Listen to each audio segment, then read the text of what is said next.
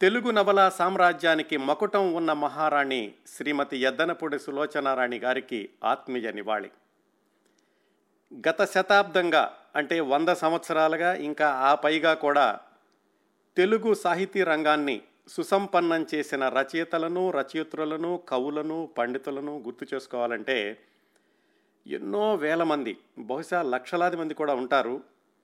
అయితే దశాబ్దాల తరబడి తమ రచనలను పాఠకుల హృదయాల్లో ఆలోచనల్లో చర్చల్లో మిగిలిపోయేలాగా చేసిన రచయితలు అంటే కొంతమందే ముందు వరుసలో కనిపిస్తారు. కాలం కూడా ఏం చేస్తుందంటే కొంతమందిని మాత్రమే ప్రముఖంగా గుర్తిస్తూ ఉంటుంది. ఒక గురజాడ ఒక కందుకూరి ఒక చలం ఒక శ్రీశ్రీ ఒక విశ్వనాథ ఒక తిలక్ ఒక కృష్ణశాస్త్రి వీళ్ళందరూ కూడా ఒక కోవకు చెందిన సాహితీ ప్రముఖులైతే ఆధునిక నవలా రంగంలో ఇలాగా దశాబ్దాల తరబడి వన్య తరగని ప్రజాదరణ పొందిన రచయితలు రచయితులు ఎవరు అంటే ముందుగా వినిపించే పేరు తెలుగువారు అభిమానించి ప్రేమించి సొంతం చేసుకున్న పేరు ఎద్దనపూడి సులోచనారాణి. కాల యవనిక మీద ఆమె చేసిన సంతకం దశాబ్దాలైనా చెక్కు చెదరకుండా ఉండిపోతుంది అనడంలో ఏమాత్రం సందేహం లేదు. పాఠకుల కోసం వ్రాసి పాఠకులలోకి వెళ్ళి పాఠకుల హృదయాల్లో నిలిచే రచయితలు రచయితులు కొంతమంది అయితే మామూలు వ్యక్తుల్ని కూడా పాఠకులుగా మార్చగల తమ పాఠకులను తామే తయారు చేసుకోగల సత్తా మహత్తు ఆకర్షణ ఉన్న రచయితలు చాలా కొద్దిమంది ఉంటారండి. ఒక చలం ఒక కొవ్వలి అదే కొవ్వలో అరవై ఏళ్ళు అవిశ్రాంత కథ నవల రచన చేసిన శ్రీమతి ఎద్దనపూడి సులోచనారాణి గారు కనిపిస్తారు. ఎద్దనపూడి సులోచనారాణి గారిని నేను ఎప్పుడూ అమ్మ అని పిలిచేవాడిని అందుకే స్వర్గీయ అనుభూతి కావడం లేదు. ఈ కార్యక్రమాన్ని కూడా అశ్రుతర్పణం లేకపోతే కన్నీటి నివాళి ఇలాంటి మాటలు కూడా వాడబుద్ధి కావటం లేదు నాకు. ఈరోజు కూడా శ్రీమతి ఎద్దనపూడి సులోచనారాణి గారు అని సంబోధిస్తూనే ఈ కార్యక్రమాన్ని కొనసాగిస్తాను. పంతొమ్మిది వందల అరవై డెబ్భై ఎనభై ఆ దశకాల్లో ఎద్దనపూడి సులోచనారాయణ గారు వ్రాసిందే నవల వారి నవల సీరియల్గా వచ్చిందే పత్రిక వారి నవలలు ప్రచురించిన వారే ప్రచురణకర్తలు అనేంతగా ప్రభావాన్ని చూపించిన రచయిత్రి ఆమె. విమర్శలకు అతీతంగా తాను నమ్మిన మగువ మనోవిశ్లేషణ అనే అంశం చుట్టూత ఎద్దనపూడి సులోచనారాణి గారు అల్లిన నవలలు తెలుగు నవలా సాహిత్యంలో చిరంజీవులు చిరంజీవులు చిరంజీవులు. నేను ఈ లోకం విడిచి వెళ్ళిపోయాక నా గురించి బాధపడకండి. సంతాప సభలు పెట్టమాకండి. ఈ భూమి మీద నుంచి నిష్క్రమించడం అనేది అతి పురాతనమైన అతి సహజమైన ప్రక్రియ అని గుర్తుంచుకుని నా మరణ వార్త విన్నప్పుడు నా సెక్రటరీ నవల చదువుకోండి చాలు అని గత కొద్ది సంవత్సరాలుగా అనేక ఇంటర్వ్యూల్లో సులోచనారాయణ గారు చెప్పారు.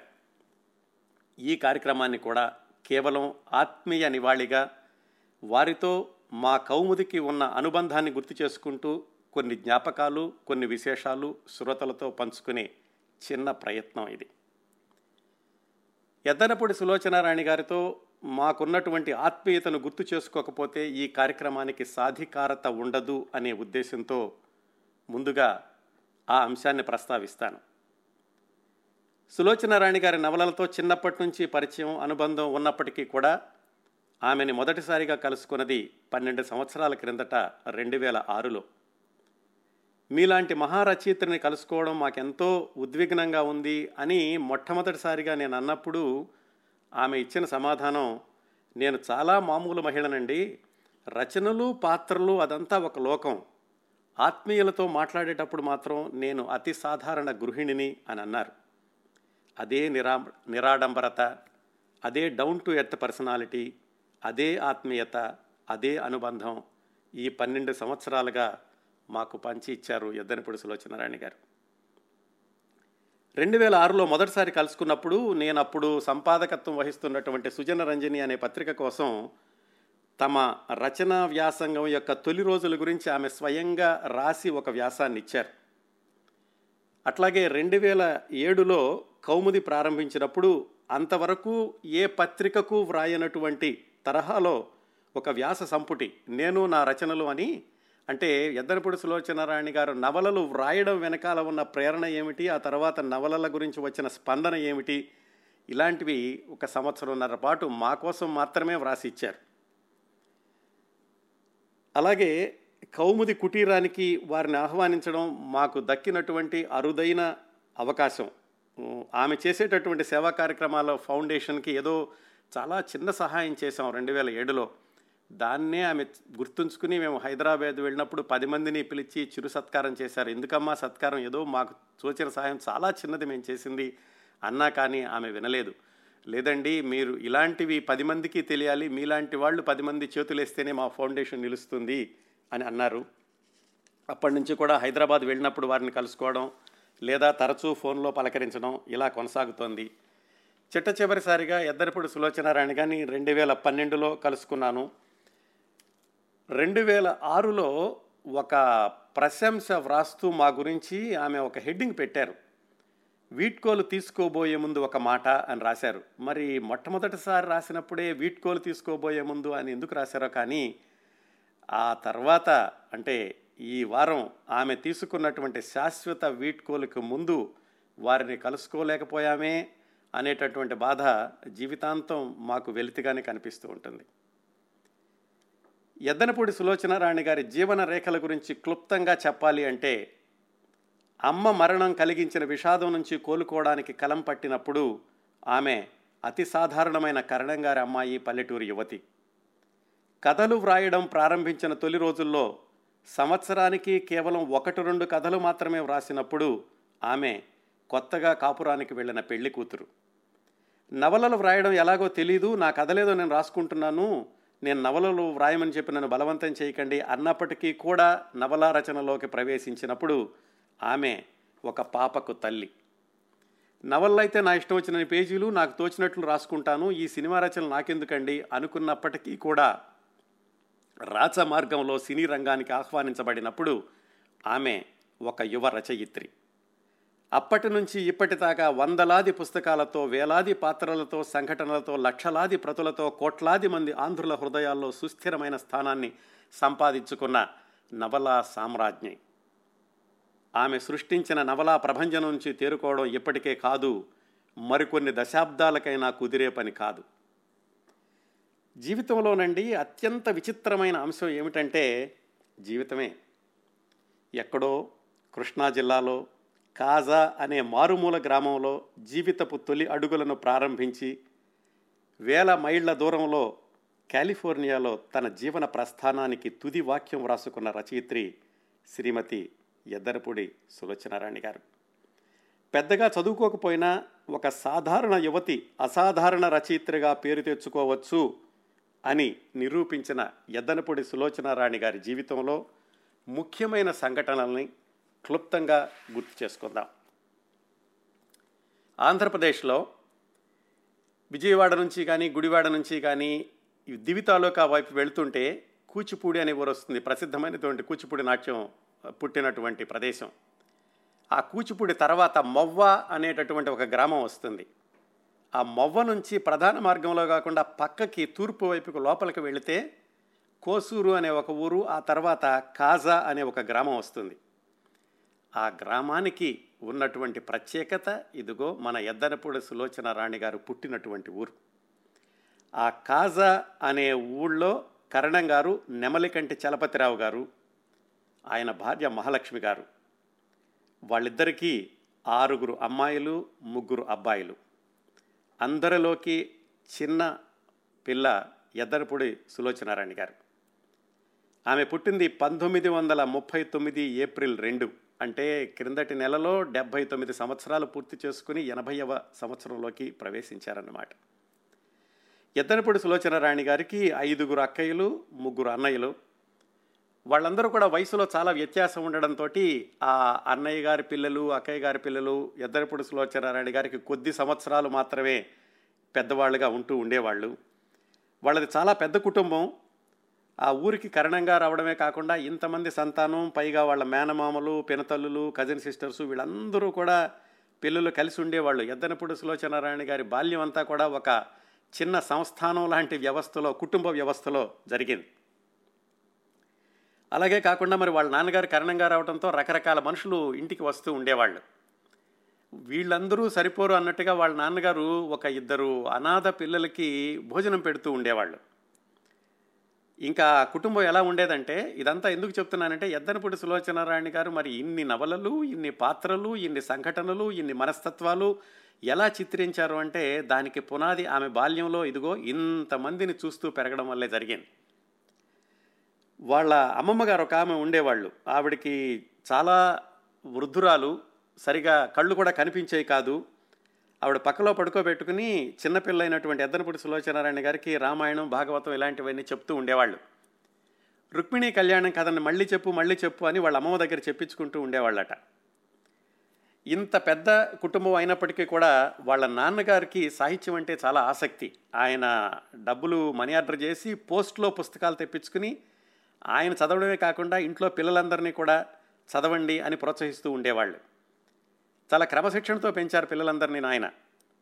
ఎలాగంటే భోజనం చేసేటప్పుడు ఇంకేం మాటలు మాట్లాడొద్దు కేవలం నాకు అది కావాలి ఇది కావాలని భోజనం గురించే మాట్లాడండి అని ఎంత స్ట్రిక్ట్గా ఉండేవాళ్ళో భోజనం అయ్యాక అందరూ ఒక చోట కూర్చుని పుస్తకాల గురించి సినిమాల గురించి వాదులాడుకోవడం లేకపోతే ఒకళ్ళొకళ్ళు చర్చించుకోవడం ఇవన్నీ కూడా వినడం చిన్నప్పటి నుంచి అలవాటైంది ఎద్దనపూడి గారికి.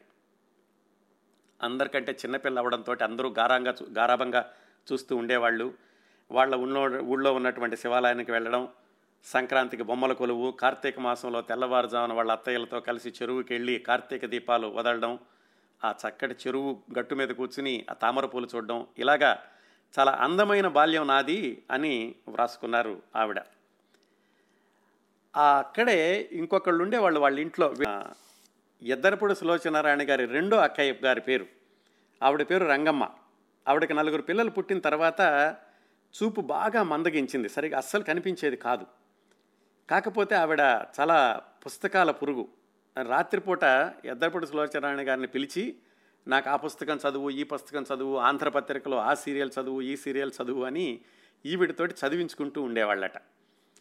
ఈ విధంగా చుట్టుపక్కల పుస్తకాలు అలాగే అంతమంది మనుషులు పుస్తకాలు చదివించుకునేటటువంటి పెద్దక్కయ్య ఇంతమంది మధ్యన పెరిగారు ఎద్దనపూడి సులోచనారాయణ గారు. వాళ్ళ ఊరు నుంచి చిన్నప్పుడు అంటే ఇదంతా కూడా ఎనభై సంవత్సరాల కిందట పంతొమ్మిది వందల నలభై ప్రాంతాల్లో దగ్గరలో ఉన్నటువంటి పెద్ద ఊరు ఏమిటంటే బందరు. అక్కడికి వెళ్ళాలంటే ఇప్పట్లోలాగా రోడ్డు సౌకర్యాలు ఏమీ లేవు. ఇదో పడవ మీద వెళుతూ ఉండేవాళ్ళు. వాళ్ళ నాన్నగారు కూడా పిల్లలందరినీ తీసుకుని పడవలో ప్రయాణం చేసి బందర్ వెళ్ళి సినిమాలు చూడడం ఇలాంటివి జరుగుతూ ఉండేది. ఆ సినిమాలు చూడడానికి వెళ్ళినప్పుడు ఒకసారి తోడికోడళ్ళు సినిమా చూసినప్పుడు ఆమె అనుకున్నారట నాగేశ్వరరావు దాంట్లో కారులో షికారుకి వెళ్ళి అనే పాట పాడుతుంటే నన్ను చూసే పాడుతున్నారేమో అని అనుకుని ఆ వయసులో ఉన్న పిల్లలు ఆ రోజుల్లో అందరూ అబ్బాయిలేమో అమ్మాయిలు మన చూసే పాడుతున్నారని అమ్మాయిలు అబ్బాయిలను మన చూసే పాడుతున్నారని అనుకుంటూ ఉండేవాళ్ళు. విచిత్రం ఏమిటంటే అంతగా చూసినటువంటి అక్కినే నాగేశ్వరరావు గారి సినిమాలను ఎంతగా అభిమానించారో ఎద్దనపడి సులోచనారాయణ గారు తర్వాత రోజుల్లో ఆమె నవల రచయిత్రి నుంచి సినిమా రచయిత్రి అయ్యాక మొట్టమొదటి సినిమాలు అక్కినే నాగేశ్వరరావు గారితో రావడం అలాగే ఆవిడ నవలలు సినిమాలుగా రూపుదిద్దుకున్న వాటిలో తొంభై శాతం పైగా అక్కినే నాగేశ్వరరావు గారే హీరోగా ఉండడం అదొక విచిత్రమైనటువంటి విశేషం. ఎద్దనపూడి సులోచనారాయణ గారికి పద్నాలుగవ ఏటనే వివాహం చేశారు ఎద్దనపూడి లక్ష్మీ నరసింహారావు గారు. అయితే కాపురానికి మాత్రం ఎస్ఎస్ఎల్సి పియూసి అయ్మ అయ్యాక మాత్రమే పంపిస్తాను అని చెప్పారు వాళ్ళ నాన్నగారు. ఎద్దనపూడి సులోచనారాయణ గారి ఇంట్లో ఇంకా రచయితలు ఉండేవాళ్ళు ఆ రోజుల్లోనే. ఎలాగంటే వాళ్ళ పెద్దన్నయ్య గారు కథలు రాస్తూ ఉండేవాళ్ళు. అప్పట్లో ములుకోల అని ఒక పత్రిక వస్తూ ఉండేది. ఆ పత్రికకి కథలు పంపిస్తూ ఉండేవాళ్ళు వాళ్ళ పెద్దన్నయ్య గారు. అలాగే వాళ్ళ రెండో అన్నయ్యకి కథల మీద అంత ఆసక్తి లేదు కానీ మూడో అన్నయ్య నెమలకంటి రాధాకృష్ణమూర్తి గారని ఆయన కూడా అన్నయ్యలాగా కథలు రాయాలి అని ఆయన కూడా రాసి పంపిస్తూ ఉండేవాడు కానీ వాళ్ళ అన్నయ్య గారిలాగా కాకుండా ఈయన కథలన్నీ కూడా వెనక్కి తిరిగి వస్తూ ఉండేవి ఒకవేళ నా దస్తూరి సరిగా లేక కథలు వేయడం లేదోనని ఎద్దనపూడి సులోచనారాయణ గారిని పిలిచి చెల్లాయిని నా కథలు ఫెయిర్ చెయ్యని ఆయన ఫెయిర్ చేయించి పోస్టులో వేసేవాడు. అయినా కానీ అవి వెనక్కి రావడం మొదలుపెట్టినాయి. తర్వాత ఇంకా ఆయన కథలు రాయడం మానేశారు. నాటక రంగం వైపు వెళ్ళారు. బిహెచ్ఎల్లో పనిచేస్తూ ప్రతి సంవత్సరం కూడా ఆయన నాటకాల పోటీలు పెడుతూ ఉండేవాడు. ఎద్దరపూడి సులోచనారాయణ గారి మూడో అన్నయ్య నెమలకంటి రాధాకృష్ణమూర్తి గారు. ఇలా ఆవిడ స్కూల్ జీవితము కుటుంబ జీవితము జరుగుతూ ఉండగా స్కూల్లో ఒకసారి వ్యాస పోటీలు ఏవో పెట్టారు. ఆ వ్యాస రచనా పోటీలు పెట్టినప్పుడు వాళ్ళ స్కూల్లో తెలుగు మాస్టర్ ఒక ఆయన ఆయన పేరు ఖుద్దూస్ అని మహమ్మదీయుడు. ఆయన ఈమెతోటి ఒక వ్యాసం రాయమన్నారు.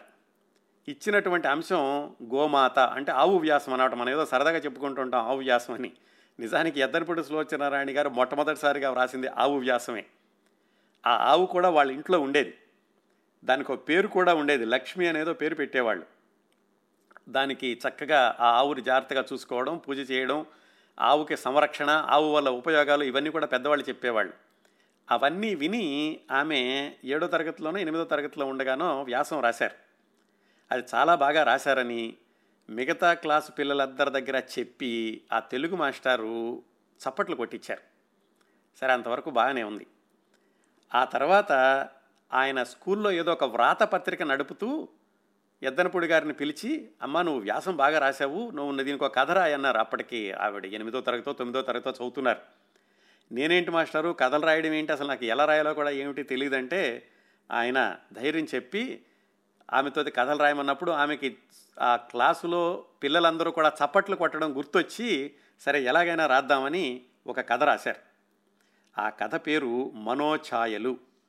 స్కూల్లో ఇద్దరు పిల్లలు ఉంటారు వాళ్ళిద్దరు స్నేహితురాళ్ళు ఏదో ఏదో పోట్లాటలోంచి విడిపోతారు మళ్ళీ ఇద్దరు కలుసుకుంటారు సంతోషంగా ఉంటారు. ఇది ఎద్దరిపడి సులోచనారాయణ గారు పద్నాలుగు పదిహేను సంవత్సరాల వయసులో ఉండగా వాళ్ళ తెలుగు మాస్టారి ప్రోద్బలంతో ఆ తెలుగు పత్రిక వ్రాత పత్రికలో రాసినటువంటి కథ. ఆమె ఎస్ఎస్ఎల్సి అయిపోయినాక వేసవ సెలవుల్లోనో కొంచెం ముందుగానో వాళ్ళ అమ్మగారు చనిపోయారు. దాంతో ఎద్దనపూడి సులోచనారాయణ గారికి విపరీతమైనటువంటి ఒక శూన్యం ఏర్పడింది. ఎందుకంటే ఎంతమంది ఉన్నప్పటికీ అమ్మ అమ్మే కదా. అందుకని అమ్మతోటి మాట్లాడడం అమ్మ దగ్గర ఉన్న చనువు ఇవన్నీ కూడా ఆమె ఎస్ఎస్ఎల్సి ఉండగానే కోల్పోయారు. అప్పుడు ఆ నిరాశలో ఉండగా ఒకసారి వాళ్ళ ఇంటికి వాళ్ళ తెలుగు మాస్టర్ వచ్చారు వాళ్ళ నాన్నగారితో మాట్లాడదామని.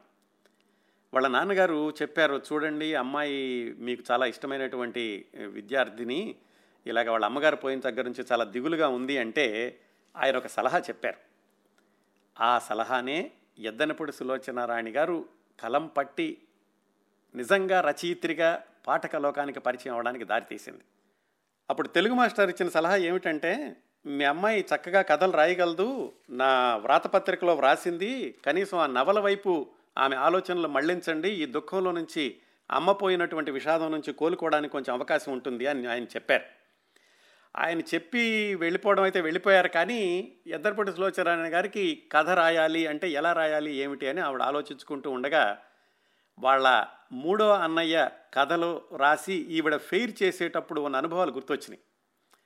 వాళ్ళ మూడో అన్నయ్య రాసినటువంటి కథలను ఫెయిర్ చేసేటప్పుడు ఈవిడ అప్పుడప్పుడు చెప్తూ ఉండేవాళ్ళు ఇలా రాసావేంటి అన్నయ్య? అలా కాదు ఇలా రాయొచ్చు కదా ఇలా కాదు అలా రాయొచ్చు కదా అంటే ఆయన కోప్పడేవాళ్ళు నువ్వా రైటర్ నేనా? అని. ఆ విధంగా కథలేవో చదవడం అట్లాగే ఆవిడ అంతవరకు చదివినటువంటి సాహిత్యము వాళ్ళ నాన్నగారు చదివించిన పుస్తకాలు శరద్ సాహిత్యము వాళ్ళ స్కూల్లో చదువుకున్న పుస్తకాలు ఇవన్నీ కలిసి ఆవిడతోటి మొదటి కథ వ్రాయించినాయి. ఆ కథ చిత్రనళినీయం. చాలా పేజీలు రాశారు. సరే రాయడం అయితే రాసేశారు. ఇంట్లో ఎవరికి చెప్పలేదు. ఎందుకంటే పెద్దగా చెప్పుకోవాల్సినటువంటి విశేషమేమో కాదు. అందరూ కూడా ఇంట్లో పెద్దామి పోయినటువంటి విషాదంలో ఉన్నారు. సరే కథ రాశాక దాన్ని ఏం చేయాలి ఎక్కడికైనా పంపించాలి పత్రికకి. ఆవిడ పత్రికలు చదువుతున్నారు కాబట్టి పత్రికలో కథ పడితే బాగుంటుంది అనుకున్నారు. కానీ పత్రిక ఎలా పంపించాలి? ఎవరికీ తెలియకూడదు. అందుకని ఏం చేశారంటే వాళ్ళ అక్కయ్య గారి పిల్లలు ఇద్దరుంటే ఒక ఆయన పేరేమో సత్యం ఇంకొక ఆయన పేరు రాము ఇంకొక ఆయన పేరు శర్మ. వాళ్ళు ఈవిడికంటే కనీసం ఆరు ఏడు సంవత్సరాలు మాత్రమే చిన్నవాళ్ళు. వాళ్ళని ఒకరోజు పిలిచి మీరు ఎవ్వరికీ చెప్పకుండా ఆ కద్దూస్ మాస్టర్ దగ్గరికి వెళ్ళి కథ ఎలా పంపించాలో అడిగి రండి అని చెప్పారు. ఆ పిల్లలు ముగ్గురు కూడా పిన్ని చెప్పినటువంటి మాటలు విని జాగ్రత్తగా ఎవరికి చెప్పకుండా తెలియకుండా మాస్టర్ దగ్గరికి వెళ్ళి ఇలాగ పిన్ని ఒక కథ రాశారండి. ఆ కథని పత్రిక పంపించాలంటున్నారు ఎలాగో చెప్పగలరా అని ఆ మాస్టర్ని అడిగారు.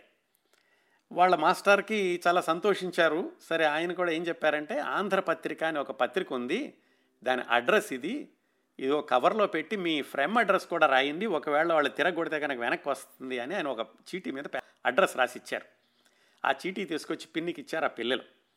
సరే ఆ పిల్లలతోటే ఒక కవర్ తెప్పించి ఆ కవర్లో పెట్టి ఈ పేపర్లన్నీ కూడా ఒక పేపర్తో కుట్టి కవర్లో పెట్టి సరే పోస్ట్ ఆఫీస్కి వెళ్ళి వేసిరండి అని పంపించారు సులోచనారాయణ గారు వాళ్ళ అక్కయ్య గారి పిల్లల్ని. ఆ రోజుల్లో కవర్లు అంటే ఎలాగుండే అంటే ఇదంతా కూడా పంతొమ్మిది వందల యాభై ఏడులో సంగతి. ఐదు పైసలు కార్డు ఉండేది. పది పైసలు ఇన్లాండ్ లెటర్ ఉండేది పదిహేను పైసలు కవర్ ఉండేది. ఆ కవర్లోనే ఎలాగో ఇరికిచ్చి పదిహేను పైసలు అంటించి పంపించారు. పోస్ట్ మాస్టర్ అది చూసి ఇది పదిహేను పైసలు సరిపోదురా అబ్బాయి ఇది చాలా బరువు ఉంది దీనికి అర్ధ రూపాయి అవుతుంది అని చెప్పారు. ఆ పిల్లల పాపం మొహం వేలాడేసుకుని వెనక్కి వచ్చారు పిన్ని ఇలా అంటున్నాడు అర్ధ రూపాయి కావాలట అని. అది అసలే మధ్యతరగతి కుటుంబం పైగా పెద్ద కుటుంబం దాంట్లో ఎవరి దగ్గర డబ్బులు పాకెట్ మనీ లాంటి అలాంటి అలవాట్లు ఏమి ఉండేవి కాదు ఆ రోజుల్లో. అర్ధ రూపాయి కావాలి ఇప్పుడు పంపించడానికి. ఎలా దొరుకుతుంది? దాంతో ఆ పిల్లలతోటి చాలా సమావేశం ఏర్పాటు చేశారు సులోచన రాణి అనేటటువంటి పదిహేడు సంవత్సరాల అమ్మాయి. చేసినప్పుడు వాళ్ళు చెప్పారు ఇలాగ రెండో అక్కయ్య రంగం ఉంది కదా ఆవిడకు నువ్వు కథలు చదివి వినిపిస్తావు కదా ఆవిడ ఒక అర్ధ రూపాయి అడుగు అర్ధ రూపాయి మళ్ళీ ఇచ్చేద్దాం తర్వాత ఆ అర్ధ రూపాయితోటి మేము ఎవరికి తెలియకుండా వెళ్ళి పోస్టులో వేసి వస్తాము అన్నారు. సరే ఆ పనేదో మీరే చేయండి అని చెప్పారు సులోచనారాయణ గారు. దాంతో ఆ పిల్లలిద్దరూ కూడా ఆ రంగమ్మ గారని సులోచనారాణి గారి యొక్క రెండవ అక్కయ్య. సరిగా కళ్ళు కనిపించు ఈవిడతో నవలలు చదివించుకుంటారని చెప్పుకున్నాం కదా. ఆవిడ దగ్గరికి వెళ్ళి చెప్పారు ఒక అర్ధ రూపాయి కావాలి అని. ఎందుకు? అని అడిగింది ఆవిడ.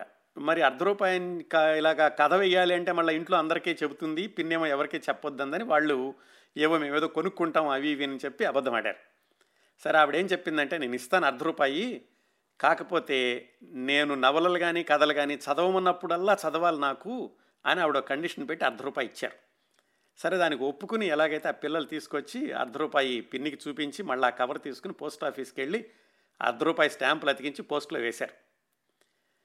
ఇంక అక్కడి నుంచి సులోచనారాయణ గారికి ఒక విధమైనటువంటి దిగులు పట్టుకుంది. అయ్యో అనవసరంగా అర్ధ రూపాయి అప్పు చేశాను. నాన్నగారికి తెలిస్తే ఏమవుతుందేమో.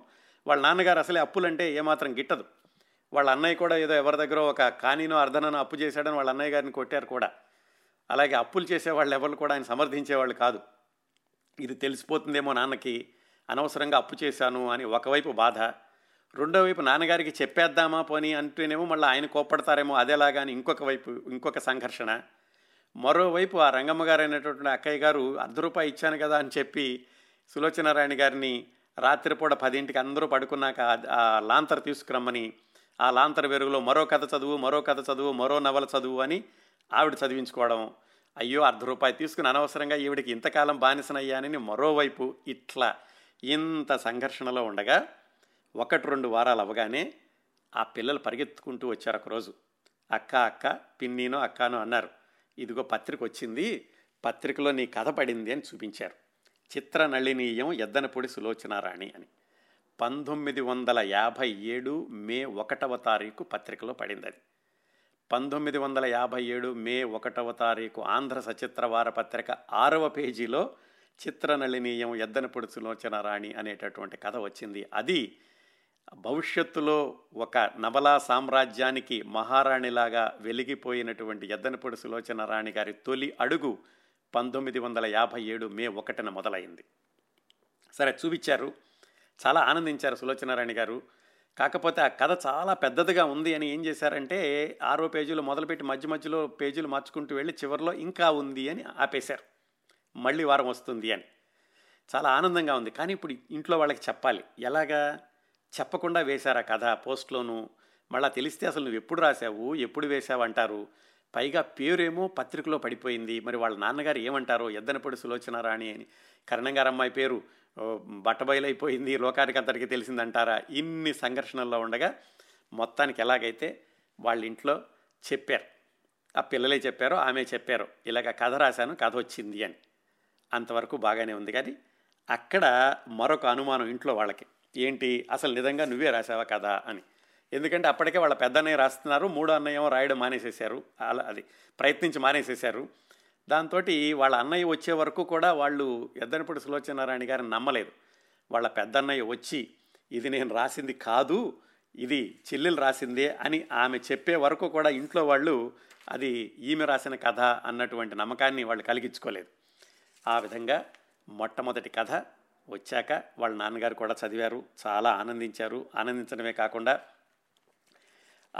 ఊళ్ళో వాళ్ళందరికీ వెళ్ళి చూడండి చూడండి మా అమ్మాయి కథ రాసింది. ఇంత చిన్న వయసులోనే చెప్పారు. సరిగ్గా ఆమె వయసు అప్పటికి పదిహేడు వెళ్ళి పద్దెనిమిది వస్తుంది. ఆ కథ రాశాక అది రెండో వారం కూడా వచ్చింది. రెండో వారం వచ్చాక తర్వాత మర్చిపోయారు పెద్ద. ఇంకా కథ రాస్తే డబ్బులు వస్తాయి డబ్బులు ఇంటికి వస్తాయి అన్న అంత పెద్ద అవగాహన కూడా లేదు. కథ రాయాలనిపించింది రాశారు. వాళ్ళ అమ్మగారి ఆ మరణం విషాదంలో నుంచి కొంచెం తేరుకోవడానికి కాస్త వ్యాపకం ఉంది అనిపించింది. ఆ తర్వాత కొద్ది రోజులకే పదిహేను రూపాయలు మనీ ఆర్డర్ వచ్చింది. అదేంటంటే ఆ కథకు వచ్చినటువంటి పారితోషికం. అది చాలా ఆనందం కలిగించింది ఆమెకి. ఏదో డబ్బులు వచ్చినాయనే కాదు కానీ ఆ వయసులోనే పదిహేను రూపాయలు పారితోషికం రావడం అంటే ఎందుకంటే అర్ధ రూపాయి కవర్ ఇస్తే కనుక పదిహేను రూపాయలు పారితోషికం రావడం జరిగింది. దాంతో ఆవిడ చెప్పారు కౌముదికి ఇచ్చినటువంటి ఇంటర్వ్యూలో ఆ రోజు తెలిసింది నాకు రచనలు చేస్తే డబ్బులు వస్తాయి రచనల ద్వారా కూడా డబ్బులు సంపాదించవచ్చు రచనల ద్వారా కూడా జీవనోపాధిని కలిగించుకోవచ్చు అనేటటువంటి ఆలోచన ఆ పదిహేను రూపాయలు మనీ ఆర్డర్ అందుకున్న రోజు కలిగింది అని చెప్పారు ఆవిడ. మొత్తానికి ఆ పదిహేను రూపాయలతోటి ఆమె వాళ్ళ నాన్నగారికి జరీ అంచు ఉన్నటువంటి ఒక పంచె ఉత్తరయం కొనిపెట్టారు. వాళ్ళ నాన్నగారు చాలా సంతోషంతో కళ్ళంటే నీళ్ళు పెట్టుకుని ఊళ్ళో అందరికీ చెప్పారు మా అమ్మాయికి వచ్చినటువంటి డబ్బులతో నాకు ఇలా పంచి కొనిపెట్టింది అని చెప్పి. దురదృష్టవశాత్తు ఆ తర్వాత మూడు నాలుగు సంవత్సరాలకే వాళ్ళ నాన్నగారు కూడా మరణించారు. ఆమె చాలాసార్లు చెప్పుకున్నారు నా పేరు ప్రఖ్యాతులు చూసేటటువంటి అవకాశం అమ్మా నాన్న ఇద్దరికీ రాలేదు. అమ్మాయితేనేమో అసలు నేను రచయిత్రిగా అవతరించడాన్నే చూడలేకపోయారు. నాన్నగారు మొదట్లో ఏవో నేను కథలు రాస్తున్నప్పుడు జీవించారు కానీ ఆయన కూడా మరణించారు. నా పేరు ప్రఖ్యాతులు చూడలేకపోయారు అని చెప్పుకున్నారు. ఇదండి ఎద్దనపూడి సులోచన రాణి గారు మొట్టమొదటిసారిగా కథ రాసినటువంటి వైనం. సరే ఆ తర్వాత ఆవిడ భర్తతోటి కాపురానికి హైదరాబాద్ వెళ్ళారు ఎద్దనపూడి లక్ష్మీ నరసింహారావు గారితోటి. అక్కడ కొత్తగా కాపురానికి వెళ్ళినప్పుడు పెద్దగా కథలేమి రాయలేదు. పంతొమ్మిది వందల యాభై ఏడులో మొట్టమొదటి కథ రాస్తే అరవై రెండు ఆ ప్రాంతానికి కేవలం ఒక ఏడో ఎనిమిదో కథలు మాత్రమే రాశారు. అంటే సంవత్సరానికి ఒకటి రెండు కథలు మాత్రమే రాశారు. ఆమె చెప్పారు ఎందుకంటే అసలు బహుశా నేను కొత్తగా కాపురానికి వెళ్ళడం కొత్త కుటుంబంలో ఇమడడం అక్కడ వ్యవహారాలు వీటన్నిటితో అసలు నేను ఏదో రచయిత్రిగా ఎదుగుదామని రచయిత్రిగా స్థిరపడదామని అనుకోలేదు. తోచినవేవో ఒకటి రెండు కథలు మాత్రం రాశాను అని చెప్పారు అప్పట్లోను. అరవై రెండు వచ్చేసరికి ఒక ఏడెనిమిది కథలు రాశారు. గోపిచంద్ గారని ఒక ప్రఖ్యాత రచయిత ఉండేవాళ్ళు ఆ రోజుల్లో. ఆయన ఎద్దనపూడి సులోచనారాయణ గారిని ప్రోత్సహించారు. యువ అని ఒక మాసపత్రిక ఉండేది. దాంట్లో కథలు ఎక్కువగా రాయమ్మా అని ఆయన ఎక్కువగా ప్రోత్సహిస్తూ ఉండేవాళ్ళు. ఈవిడేదో యువక ఒక కథ రాస్తే మళ్ళీ రాయండి అనడం ఇలాంటివి చేశారు. ఆయనే పంతొమ్మిది వందల అరవై రెండులో ఎద్దనపూడి సులోచనారాయణ గారి దగ్గరికి ఒక కొత్త ప్రతిపాదనతోటి వచ్చారు. అదేమిటి అంటే చదువుకున్న అమ్మాయిలు అనేటటువంటి సినిమాకి కథ తయారు చేస్తున్నటువంటి రోజులు. డాక్టర్ శ్రీదేవి అని ఆవిడ రాసినటువంటి కాలాతీత వ్యక్తులు అనే నవల ఆధారంగా ఆ సినిమా తీద్దాం అనుకున్నారు. కాకపోతే ఆ సినిమా కథ గురించినటువంటి చర్చలు జరుగుతున్న మధ్యలోనే డాక్టర్ శ్రీదేవి గారు మరణించారు. దాంతో వాళ్ళకి ఎవరైనా ఈ స్త్రీ హృదయం తెలిసినటువంటి వాళ్ళు కథలు రాస్తే ఈ కథని కొనసాగిస్తే బాగుంటుంది అని వాళ్ళు వెతుక్కుంటూ ఆ క్రమంలో ఎద్దనపూడి సులోచనారాయణ గారి దగ్గర గారిని ఆయన సలహా ఇచ్చారు గోపిచంద్ గారు. దాంతో ఆ సినిమాకి సంబంధించినటువంటి దుక్కుపాటి మధుసూదన్ రావు గారు మిగతా వాళ్ళు అందరూ కూడా ఎద్దనపూడి సులోచనారాయణ గారిని సంప్రదించారు. కథ ఇంతవరకు వచ్చింది దీన్ని కొంచెం ముందుకు తీసుకెళ్తే బాగుంటుంది మీరు ఈ ఆడవాళ్ళ హృదయం వీటి గురించి బాగా రాయరు కాబట్టి రాయగలరు కాబట్టి మీరు చెప్పండి అని ఆమెతో కూర్చుని ఆ కథ చర్చలు చేశారు. చేసి ఆ అంటే కథ మొత్తం ఎద్దనపూడి గారు రాయలేదు. ఆ చదువుకున్న అమ్మాయిలు ఆ సినిమాలో అంతవరకు ఉన్న కథలో కొన్ని సంభాషణలు రాశారు. మిగతావి మిగతా వాళ్ళు రాశారు. మొత్తానికి తెర మీద సినిమా అనువాదం అని మిగతా వాళ్ళ పేర్లతో పాటుగా అంటే దుక్కిపాటి మధుసూదనరావు గారు ఆచార్య ఆత్రేయ గారు వాళ్ళ పేరుతో పేరుతో పాటుగా ఎద్దరపూడి సులోచనారాయణ గారి పేరు కూడా వెండి తెర మీద వచ్చింది. ఆ చదువుకున్న అమ్మాయిలు అనే సినిమాతోటి అయితే దానికి రాసినప్పుడు కూడా ఆవిడ అనుకున్నారట నేను ఈ సినిమాలకు రాయడం ఏమిటి? ఇలాగ వాళ్ళ వాళ్ళు అడిగినప్పుడు రాయాలి వాళ్ళు అడిగినంతసేపు రాయాలి రాయమంటే మళ్ళీ మళ్ళీ రాయాలి ఇదంతా నేను ఎక్కడ రాస్తాను? ఏదో కథలైతే నా ఇష్టం వచ్చినప్పుడు ఏదో ఒకటి రెండు రాసుకుంటున్నాను ఈ సినిమాలు నాకు వద్దు బాబు అనుకున్నారు ఆవిడ. అలా అనుకుంటున్నప్పుడే ఆవిడ జీవితంలో ముఖ్యమైనటువంటి మలుపు సెక్రటరీ అది ఎలా సంభవించిందంటే పంతొమ్మిది వందల అరవై మూడులో జ్యోతి అని ఒక మాసపత్రిక ప్రారంభమైంది. ఆ రోజుల్లో మాసపత్రికలు తక్కువగా ఉండే యువ అని ఒకటే ఉండేదనుకుంటాను. ఈ జ్యోతి అన్న మాసపత్రిక ప్రారంభమైనప్పుడు దాని సంపాదక వర్గంలో బాపు గారు రమణ గారు అలాగే నండు రామ్మోహన్ రావు గారు రావికొండలరావు గారు ఉండేవాళ్ళు. వివి రాఘవయ్య గారని ఆయన ప్రారంభించారు ఆ పత్రికని. అప్పటికింకా రమణ గారు అప్పుడే సినిమా రచయితగా ఉంటున్నారు. ముళ్ళపూడి వెంకటరమణ గారు ప్రయత్నిస్తున్నారు. బాపు గారు ఇంకా సినిమా దర్శకుడు అవ్వలేదు. అది చాలా విభిన్నంగా ప్రారంభమైంది జ్యోతి మాసపత్రిక. అది ప్రారంభమైనటువంటి ఒక సంవత్సరం తర్వాత దాంట్లో ఎలాగైనా సరే ఒక సీరియల్ వెయ్యాలి అని అంటే అప్పటికి వేరే సీరియల్స్ వస్తున్నాయి. ఒక మంచి సీరియల్ వెయ్యాలి అని ఎద్దనపూడి సులోచనారాణి గారిని కలుసుకోవడానికి వచ్చారు నండూరు రామ్మోహన్ రావు గారు రమణ గారు ముళ్ళపూడి వెంకటరమణ గారు బాపు గారు. వచ్చి ఆమెను అడిగారు మీరు ఒక సీరియల్ రాసి పెట్టండి మా పుస్త మా జ్యోతి మాసపత్రికకి అని. అప్పటికి ఎద్దరపూడి సులోచనారాయణ గారు కొద్ది నవలలు కొద్ది కథలు మాత్రమే రాశారు. కానీ రాసిన కొద్ది అయినా కానీ పాఠకులకి చాలా చేరువయ్యారు. పెళ్ళి ప్రయాణం ఐ లవ్ యూ ఇలాంటి కథలు చాలా పాపులర్ అయినాయి.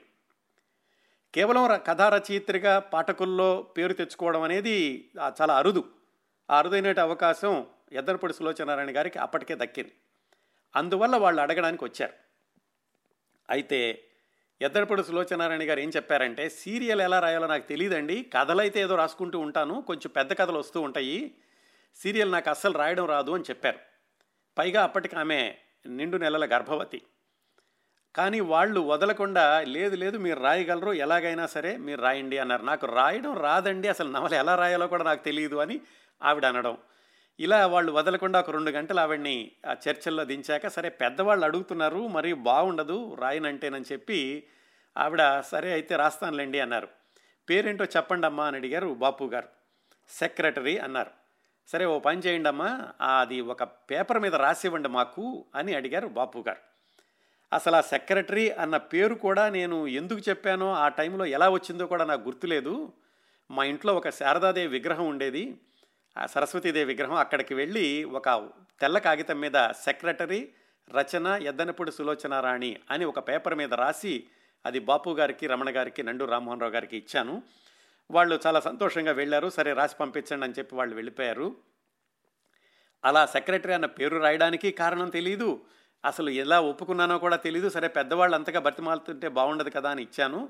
కాకపోతే వాళ్ళు చివరిలో వెళ్ళేటప్పుడు ఏమన్నారంటే సరే అమ్మా మీరు నవల అనుకోమాకండి. కథే రాస్తున్నాను అనుకోండి అందుకని చెప్పి మేము పెద్ద కథ అని వేస్తాము అని చెప్పి వాళ్ళు ఈవిడ దగ్గర మాట తీసుకుని వెళ్ళారు. అది పంతొమ్మిది వందల అరవై నాలుగు. పంతొమ్మిది వందల అరవై నాలుగు ఏప్రిల్ ఒకటవ తేదీన విడుదలైనటువంటి జ్యోతి మాసపత్రికలో ఒక చిన్న ప్రకటన వచ్చింది. వచ్చే సంచిక నుంచి సెక్రటరీ అనే సీరియల్ కథ ప్రారంభమవుతుంది. తప్పక చదవండి. అది రాసిన వారు ఎద్దనపూడి సులోచనారాణి గారు. ఇది మొట్టమొదటి ప్రకటన.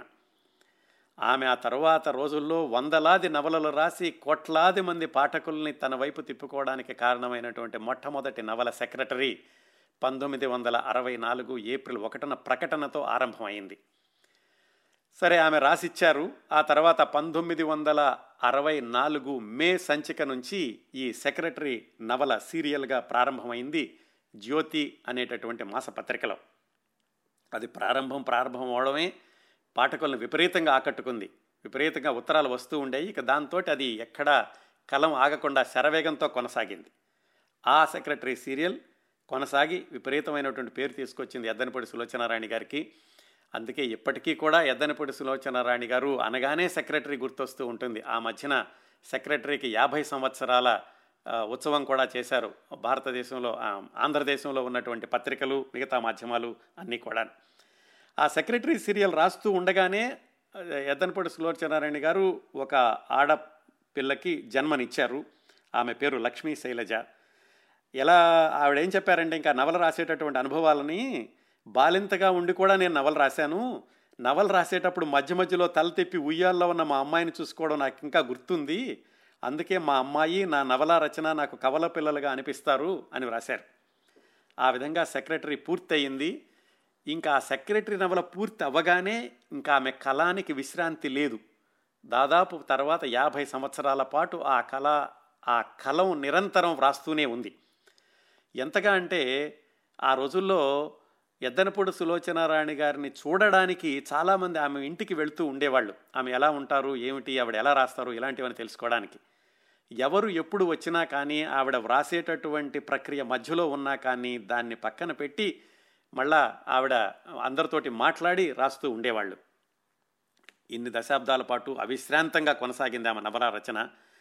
చాలామంది అన్నారు ఏముంది ఆవిడ అన్ని పగటి కళల్లోకి పంపిస్తూ ఉంటారు మధ్యతరగతి ఆడపిల్లలందరికీ కూడా కళల్లోకి పంపిస్తూ ఉంటారు పెద్దగా ఉపయోగపడేవి కాదు ఇది స్త్రీవాదం కాదు ఇలా అన్నారు. కానీ ఆ విమర్శలు ఎలా ఉన్నా ఆమె వ్రాసినటువంటి శైలిలో కోట్లాది పాఠకుల్ని అలరిస్తూ ఆవిడ నవల రచనని కొనసాగించే ఉన్నారు. ఆ విమర్శలు ఏవి కూడా రోజు రోజుకి పెరుగుతున్న పాఠకాధారణను ఏమాత్రం ప్రభావితం చేయలేకపోయాయి. నిజానికి జాగ్రత్తగా గమనిస్తే ఎద్దనపూడి సులోచనారాణి గారు రాసిన నవలన్నింటిలో కూడాను స్త్రీ మనో విశ్లేషణ ఉంటుంది. స్త్రీకి ఆత్మాభిమానం ఎలా ఉండాలో చెప్పారు. అలాగే మహిళ కుటుంబ వ్యవస్థలో ఎలా ఉండాలి బయట వాళ్ళతో ఎలా ఉండాలి ఇలాంటివన్నీ కూడా చాలా విశ్లేషించి వ్రాశారు ఆవిడ. అందుకే ఆవిడ మాకు రాసినటువంటి యాసంలో చెప్పారు. ఆడపిల్లకి ముఖ్యంగా మనోధైర్యం ఉండాలి నేను ముప్పై ఐదు సంవత్సరాల క్రిందట ఆడపిల్లలు ఎలా ఉండాలని కలలు కన్నానో ఎలాంటి కథానాయికలను సృష్టించానో ఈ తరం ఆడపిల్లలు సరిగ్గా అలాగా సజీవ రూపాల్లాగా ఉన్నారు. మార్పుని ఆశించడం ప్రేమించడం దానికోసం కలలు కనడం అదే సృజనాత్మక యొక్క నిజమైన బలం అన్నారు. ఆ బలం ఉంది కాబట్టే ఎద్దరపడి సులోచనారాయణ గారి నవలలు ఆ ప్రచురణమైనటువంటి సమ సమయంలోనే కాకుండా ఇప్పటికీ మరికొన్ని తరాలకి కూడా అలాగే నిలిచి నిలిచి ఉంటాయి అనడంలో ఏమాత్రం సందేహం లేదు. ఇంకా ఎద్దనపూడి సులోచనారాయణ గారి ఆ రచనా రంగంలో ఆ రచనా ప్రస్థానంలో ముఖ్యమైన మలుపు ఈ సినిమా రంగానికి రావడం అలాగే సినిమా సినిమాలకి కథలు అందించడం. అది చెప్పుకున్నాం కదా ఇందాక పంతొమ్మిది వందల అరవై రెండులో ఈ చదువుకున్న అమ్మాయిలు అనేటటువంటి చిత్రానికి కథా సహకారం అందించారు. అరవై నాలుగులో ఈ సెక్రటరీ నవల వచ్చింది. ఈ నవల వస్తున్నటువంటి రోజుల్లోనే ఆమెకి మనుషులు మమతలు అనే చిత్రానికి పూర్తి స్థాయి కథని సమకూర్చేటటువంటి అవకాశం వచ్చింది. ప్రసాద్ ఆర్ట్ పిక్చర్స్ అని వాళ్ళు తీశారు ఆ సినిమాని. మనుషులు మమతలు. నాగేశ్వరరావు గారు సావిత్రి గారు అలాగే జయలలిత వీళ్ళందరూ ఉన్నారు దాంట్లోనూ. అది పంతొమ్మిది వందల అరవై ఐదు సెప్టెంబర్లో విడుదలైంది. ఆ సినిమాకి పూర్తిగా కథని ఎద్దనపూడి సులోచనారాణి గారే సమకూర్చారు. ఆ విధంగా చూసుకుంటే ఎద్దనపూడి సులోచనారాణి గారు వ్రాసినటువంటి మొట్టమొదటి కథ చిత్రనళనీయం మొట్టమొదటి నవల సెక్రటరీ మొట్టమొదటి సినిమా కథ మనుషులు మమతలు. విచిత్రంగా ఎద్దనపూడి సులోచనారాణి గారు ఈ సినిమా రంగంలోకి వచ్చాక ఆ మొట్టమొదట్లో రాసినటువంటి ప్రతి సినిమాకి ఒక ప్రత్యేకత ఉంది. ఆమె కథా సహకారం అందించినటువంటి చిత్రం చదువుకున్న అమ్మాయిలు అది సారథి అన్నపూర్ణ పిక్చర్స్ వాళ్ళు హైదరాబాదులో తీసినటువంటి మొట్టమొదటి చిత్రం.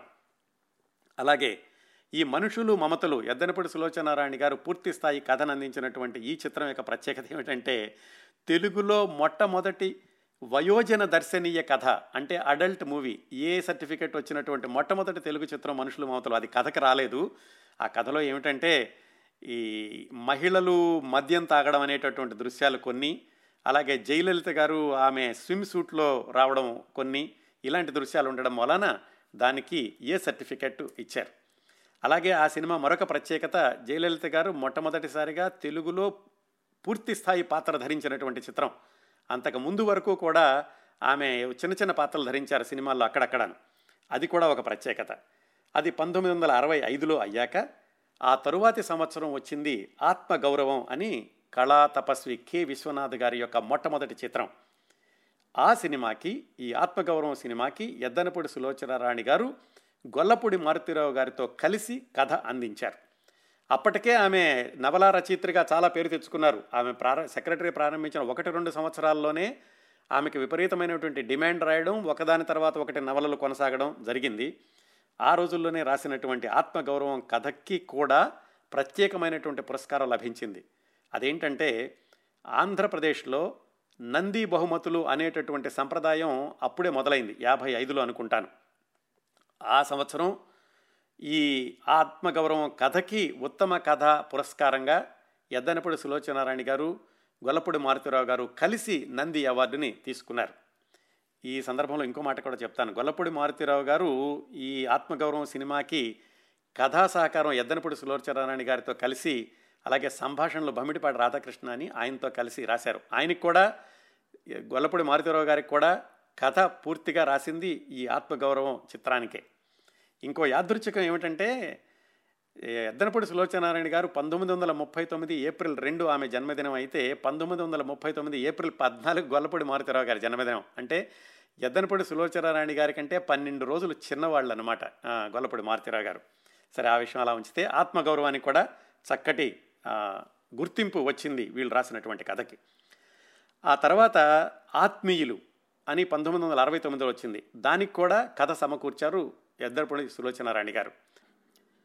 పంతొమ్మిది వందల అరవై తొమ్మిదిలో వచ్చింది ఆత్మీయులు అనేటటువంటి చిత్రం. అది కూడా ఏమిటంటే సారథి స్టూడియోస్ వాళ్ళేవో నష్టాల్లో ఉంటే దాన్ని బయటకు తీసుకురావడానికని వాళ్ళు తీసినటువంటి చిత్రం. అప్పట్లో చిన్న నటులే వాణిశ్రీ గారు చంద్రమోహన్ గారు ఇలాంటి వాళ్ళతోటి వచ్చింది. దానికి కూడా కథ అందించారు ఎద్దనపూడి సులోచనారాణి గారు. ఇంకా తర్వాత వచ్చినటువంటి విజేత నవల అదే విచిత్ర బంధం అలాగే మీన ఇంకా వాటి విజయాల గురించి అయితే బంగారు కళలు వాటి విజయాల గురించి చెప్పాల్సిన అవసరం లేదు. దాదాపుగా పదిహేడు నవలలో పద్దెనిమిది నవలలో ఆమె వ్రాసినవి కానీ కథ సమకూర్చినవి కానీ చిత్రాలుగా వచ్చినాయి. అత్యధిక శాతం అక్కిని నాగేశ్వరరావు గారు మొట్టమొదట్లో ఉండేవాళ్ళు. తర్వాత శోభన్ బాబు గారు మిగతా వాళ్ళందరూ కూడా దాంట్లో కథానాయకులుగా ఉన్నారు. ఈ విధంగా ఇన్ని సంవత్సరాల పాటు నవలలు రాశారు. అసలు ఎద్దరిపూడి సులోచనారాయణ గారికి నవలలకి కథా వస్తువు ఎలా దొరుకుతుంది? ఆవిడ మరి ఎక్కువగా బయటకు వెళ్ళేవాళ్ళు కాదు. ఆవిడ చాలా బిజీగా రాస్తున్న రోజుల్లో ఇక్కడ సమావేశాలకి ఇలాంటి వాటికి కూడా ఎక్కువ వచ్చేవాళ్ళు కాదు. మరి ఆమెకి ఇన్ని విభిన్న మనస్తత్వాలు ఇన్ని సంఘటనలు ఇన్ని విశ్లేషణలు ఎలా దొరుకుతాయి అన్నదానికి ఆమెనే సమాధానం చెప్పారు. మాకు రాసినటువంటి వ్యాసంలో ఏంటంటే నన్ను చూడడానికి వచ్చే అభిమాన పాఠకులు నా నా ఇంటికి నడిచి వస్తున్న మానవ గ్రంథాలయ్యారు. ప్రపంచమే నా దగ్గరకు వచ్చినట్లయింది. పాఠకుల గుండె తలుపులు తట్టగల రచనలు చేయడం కేవలం అది నా పూర్వజన సుకృతంగా భావిస్తాను. నేను నా రచనలు నా పాఠకులు నా పబ్లిషర్స్ మాదంతా అక్కడ ఒక సమిష్టి కుటుంబం. నా బాల్యంలో నేను అమ్మా నాన్నల దగ్గర పొందిన అపురూపమైన ప్రేమాభిమానాలు నాకు వీరి దగ్గర లభించాయి అని చెప్పారు. అలాగ వచ్చిన వాళ్ళు ఎలా సులోచనారాయణ గారిని చూడడానికి వచ్చిన వాళ్ళు వాళ్ళతో సంభాషణల్లో వెళ్ళినప్పుడు వాళ్ళ కథలు లేకపోతే వాళ్ళ సమస్యలు వాళ్ళ సమస్యలు సులోచనారాయణ గారికి చెప్పుకోవడం ఇలాంటి వాటిలో నుంచి అనేకమైనటువంటి పాత్రలు రూపుదిద్దుకున్నాయి. వీటికి కొన్ని ఉదాహరణలు కూడా నేను తర్వాత కార్యక్రమంలో చెబుతాను. ఇంకా సులోచనారాయణ గారి కుటుంబం గురించి చెప్పుకోవాలంటే చెప్పుకున్నాం కదా ఆవిడకి చాలా పద్నాలుగు సంవత్సరాల వయసులోనే ఎద్దనపూడి లక్ష్మీ నరసింహారావు గారితో వివాహం అయింది. ఆయన కొద్ది సంవత్సరాల కిందటే మరణించారు. ఆయన అనారోగ్యంగా ఉన్నప్పుడు ఆ తర్వాత కూడా ఎద్దనపూడి సులోచనారాయణ గారు ఒక విధమైన శూన్యతకు లోనయ్యారు. తర్వాత ఇంటర్వ్యూల్లో చెప్పుకున్నారు నేను ఇలాగా నా జీవితంలో ఈ ఈ విషాద సంఘటన జరిగాక నేను కొంచెం మనుషులకు దూరంగా ఉంటున్నాను ఎవరితోనూ మాట్లాడటం లేదు ఏం అనుకోవద్దని తర్వాత ఇంటర్వ్యూలో కూడా చెప్పుకున్నారు. వారికి ఒక్కరితే అమ్మాయి లక్ష్మీ శైలజ ఒకసారి అంకితంలో రాశారు ఎద్దనపడి సులోచనారాయణ గారు. నేను ఆరోగ్యంగా ఉంటే నాకు చిన్నారి తల్లి అనారోగ్యంగా ఉంటే నాకు కన్న తల్లి అని వాళ్ళ అమ్మాయి గురించి. ఆమె అల్లుడు గారి పేరు రవి మనవడి పేరు హర్ష. ఆవిడ పదేళ్ళ క్రితం రాసినటువంటి వ్యాసంలోనే చెప్పారు మనిషికి బాల్యం యవ్వనం కంటే వృద్ధాప్యంలో ప్రశాంతమైన జీవితం దొరకడం ముఖ్యమంటారు. నాకు అది లభించింది. ఒకసారి ఒక పాఠకురాలు అంది కూతుర్ని కనడం కంటే మంచి అల్లుడు దొరికినప్పుడే అదృష్టంగా మారుతుందని.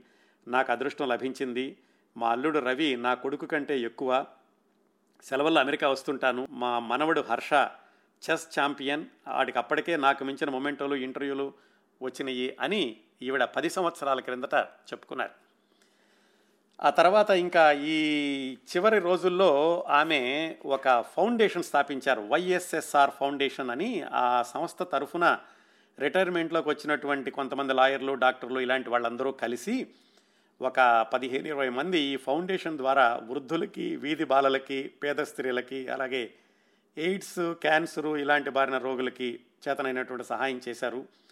ముఖ్యంగా ఆర్థికంగా వెనకబడిన కుటుంబాల్లో పేద బాలికలను ఎన్నుకుని వాళ్ళకి చదువు చెప్పించి టెన్త్ క్లాస్ అయ్యేలాగా ఈ సంఘసేవా కార్యక్రమాల్లో కూడా ఆవిడ చాలా తీరిక లేకుండా ఉండేవాళ్ళు చివరి వరకు కూడాను.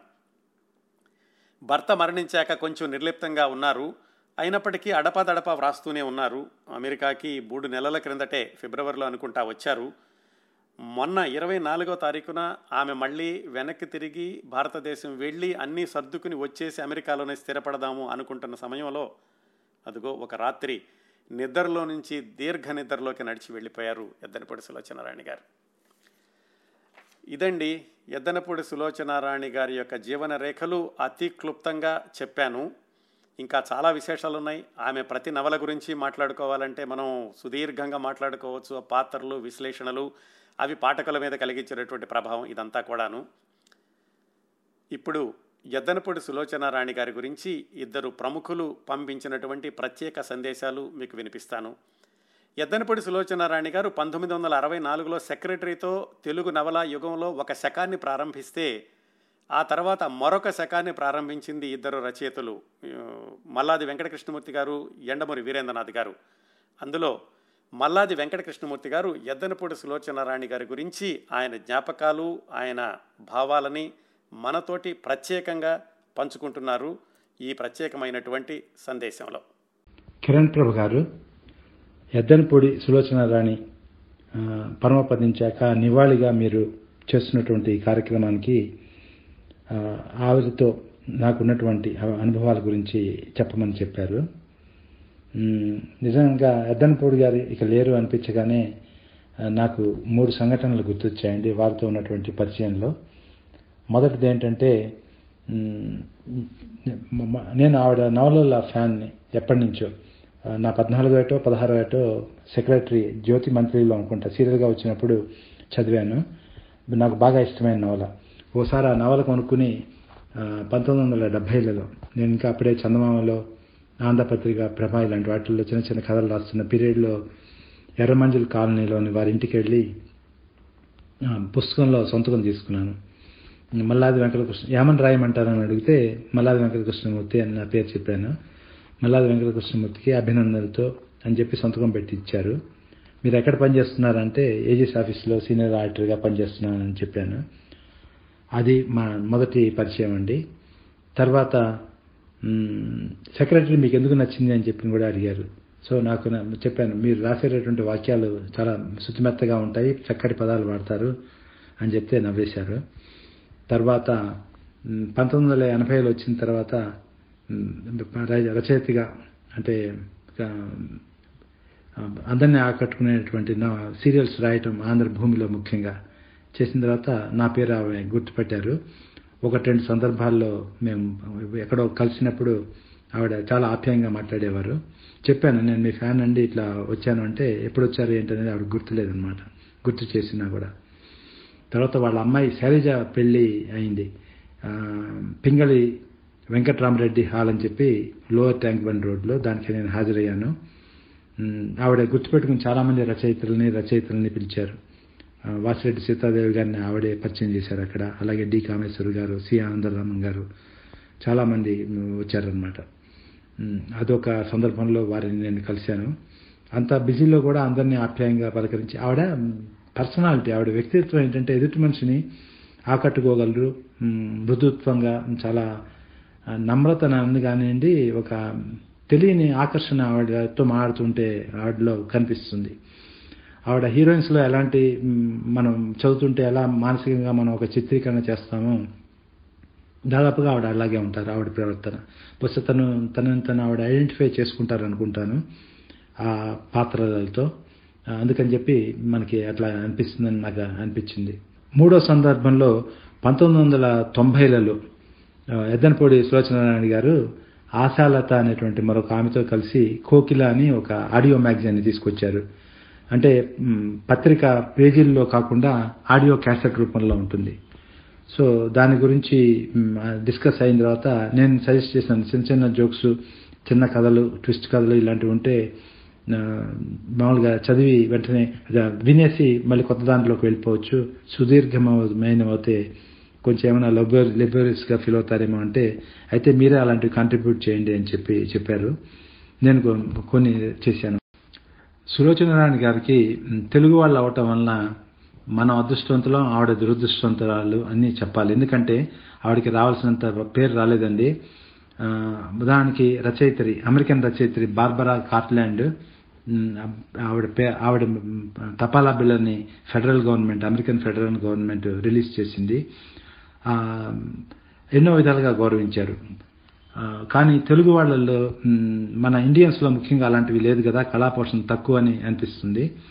ఆ విధంగా మనం ఆవిడ పొందాల్సినటువంటి గౌరవం పొందకపోవటం వలన తెలుగు వాళ్ళుగా పుట్టడం వలన సులోచన రాణి గారు దురదృష్టవంతులు కొంత కోల్పోయారని అంటాను. కానీ మనమంతా ఎందుకు అదృష్టం అంతే అదృష్టవంతులు అంటున్నా అంటే ఆవిడ ఏ ఫ్రా ఫ్రాన్స్లోనూ ఇటలీలో పుట్టి ఆ భాషలో రాసుంటే మనం ఆవిడ పుస్తకాన్ని చదవగలిగే వాళ్ళం కాదు. తెలుగు తెలుగు వారు అవ్వటం వల్ల మనం చదవగలిగాం. ఆ విధంగా మనం అదృష్టవంతులండి ఏది ఏమైనప్పటికీ కూడా సులోచనారాయణ గారి వదిలిపెట్టి వెళ్ళినటువంటి వ్యాక్యూమ్ని ఎవరు ఫిలప్ చేయలేరు ఎందుకంటే ఆవిడలాగా రాద్దామని చెప్పి అనుసరించి ఒకళ్ళిద్దరు ప్రయత్నం చేసి విఫలమయ్యారు. అది ఆవిడ సైకాలజీ ఆవిడ వ్యక్తిత్వం ఉంటే తప్ప అలాంటి రచనలు అలాంటి ఆలోచనలు అలాంటి పదాలు వాక్యాలు పారాగ్రాఫ్లు విరవటాలు ఇవన్నీ కూడా సాధ్యం కాదు. కాబట్టి ఆవిడ స్థానం భర్తీ అవటం అనేది తెలుగు సాహిత్యంలో అది అసా అది ఇంపాసిబుల్ అనే చెప్పాలి. ఆవిడ కూతురు ఏకైక కూతురు ఆవిడ ప్రేమించే ఆవిడ తన నవలను అంకితం ఇచ్చేటటువంటి శైలజ గారు ఈ విఘాతంలోంచి త్వరగా తేలుకోవాలని చెప్పి భగవంతుడిని ప్రార్థిస్తూ ఆవిడ ఎక్కడున్నా కూడా ఆవిడ ఆత్మ తృప్తిగానే శాంతిగానే ఉంటుంది. కాబట్టి ప్రత్యేకంగా సులోచన రాణి గారి ఆత్మశాంతి కోసం ప్రా ప్రార్థించాల్సినటువంటి అవసరం ఉండదు. ఎందుకంటే ఆవిడ ఏం కావాలో ఏం కోరుకున్నారో వాటిని పొందారని నేను నమ్ముతున్నాను. ప్రశాంతంగానే వెళ్ళిపోయి ఉంటారు. Anyway may God bless her soul అండి. Thank you very much Kiran Prabhu గారు. ధన్యవాదాలు మల్లాది గారు.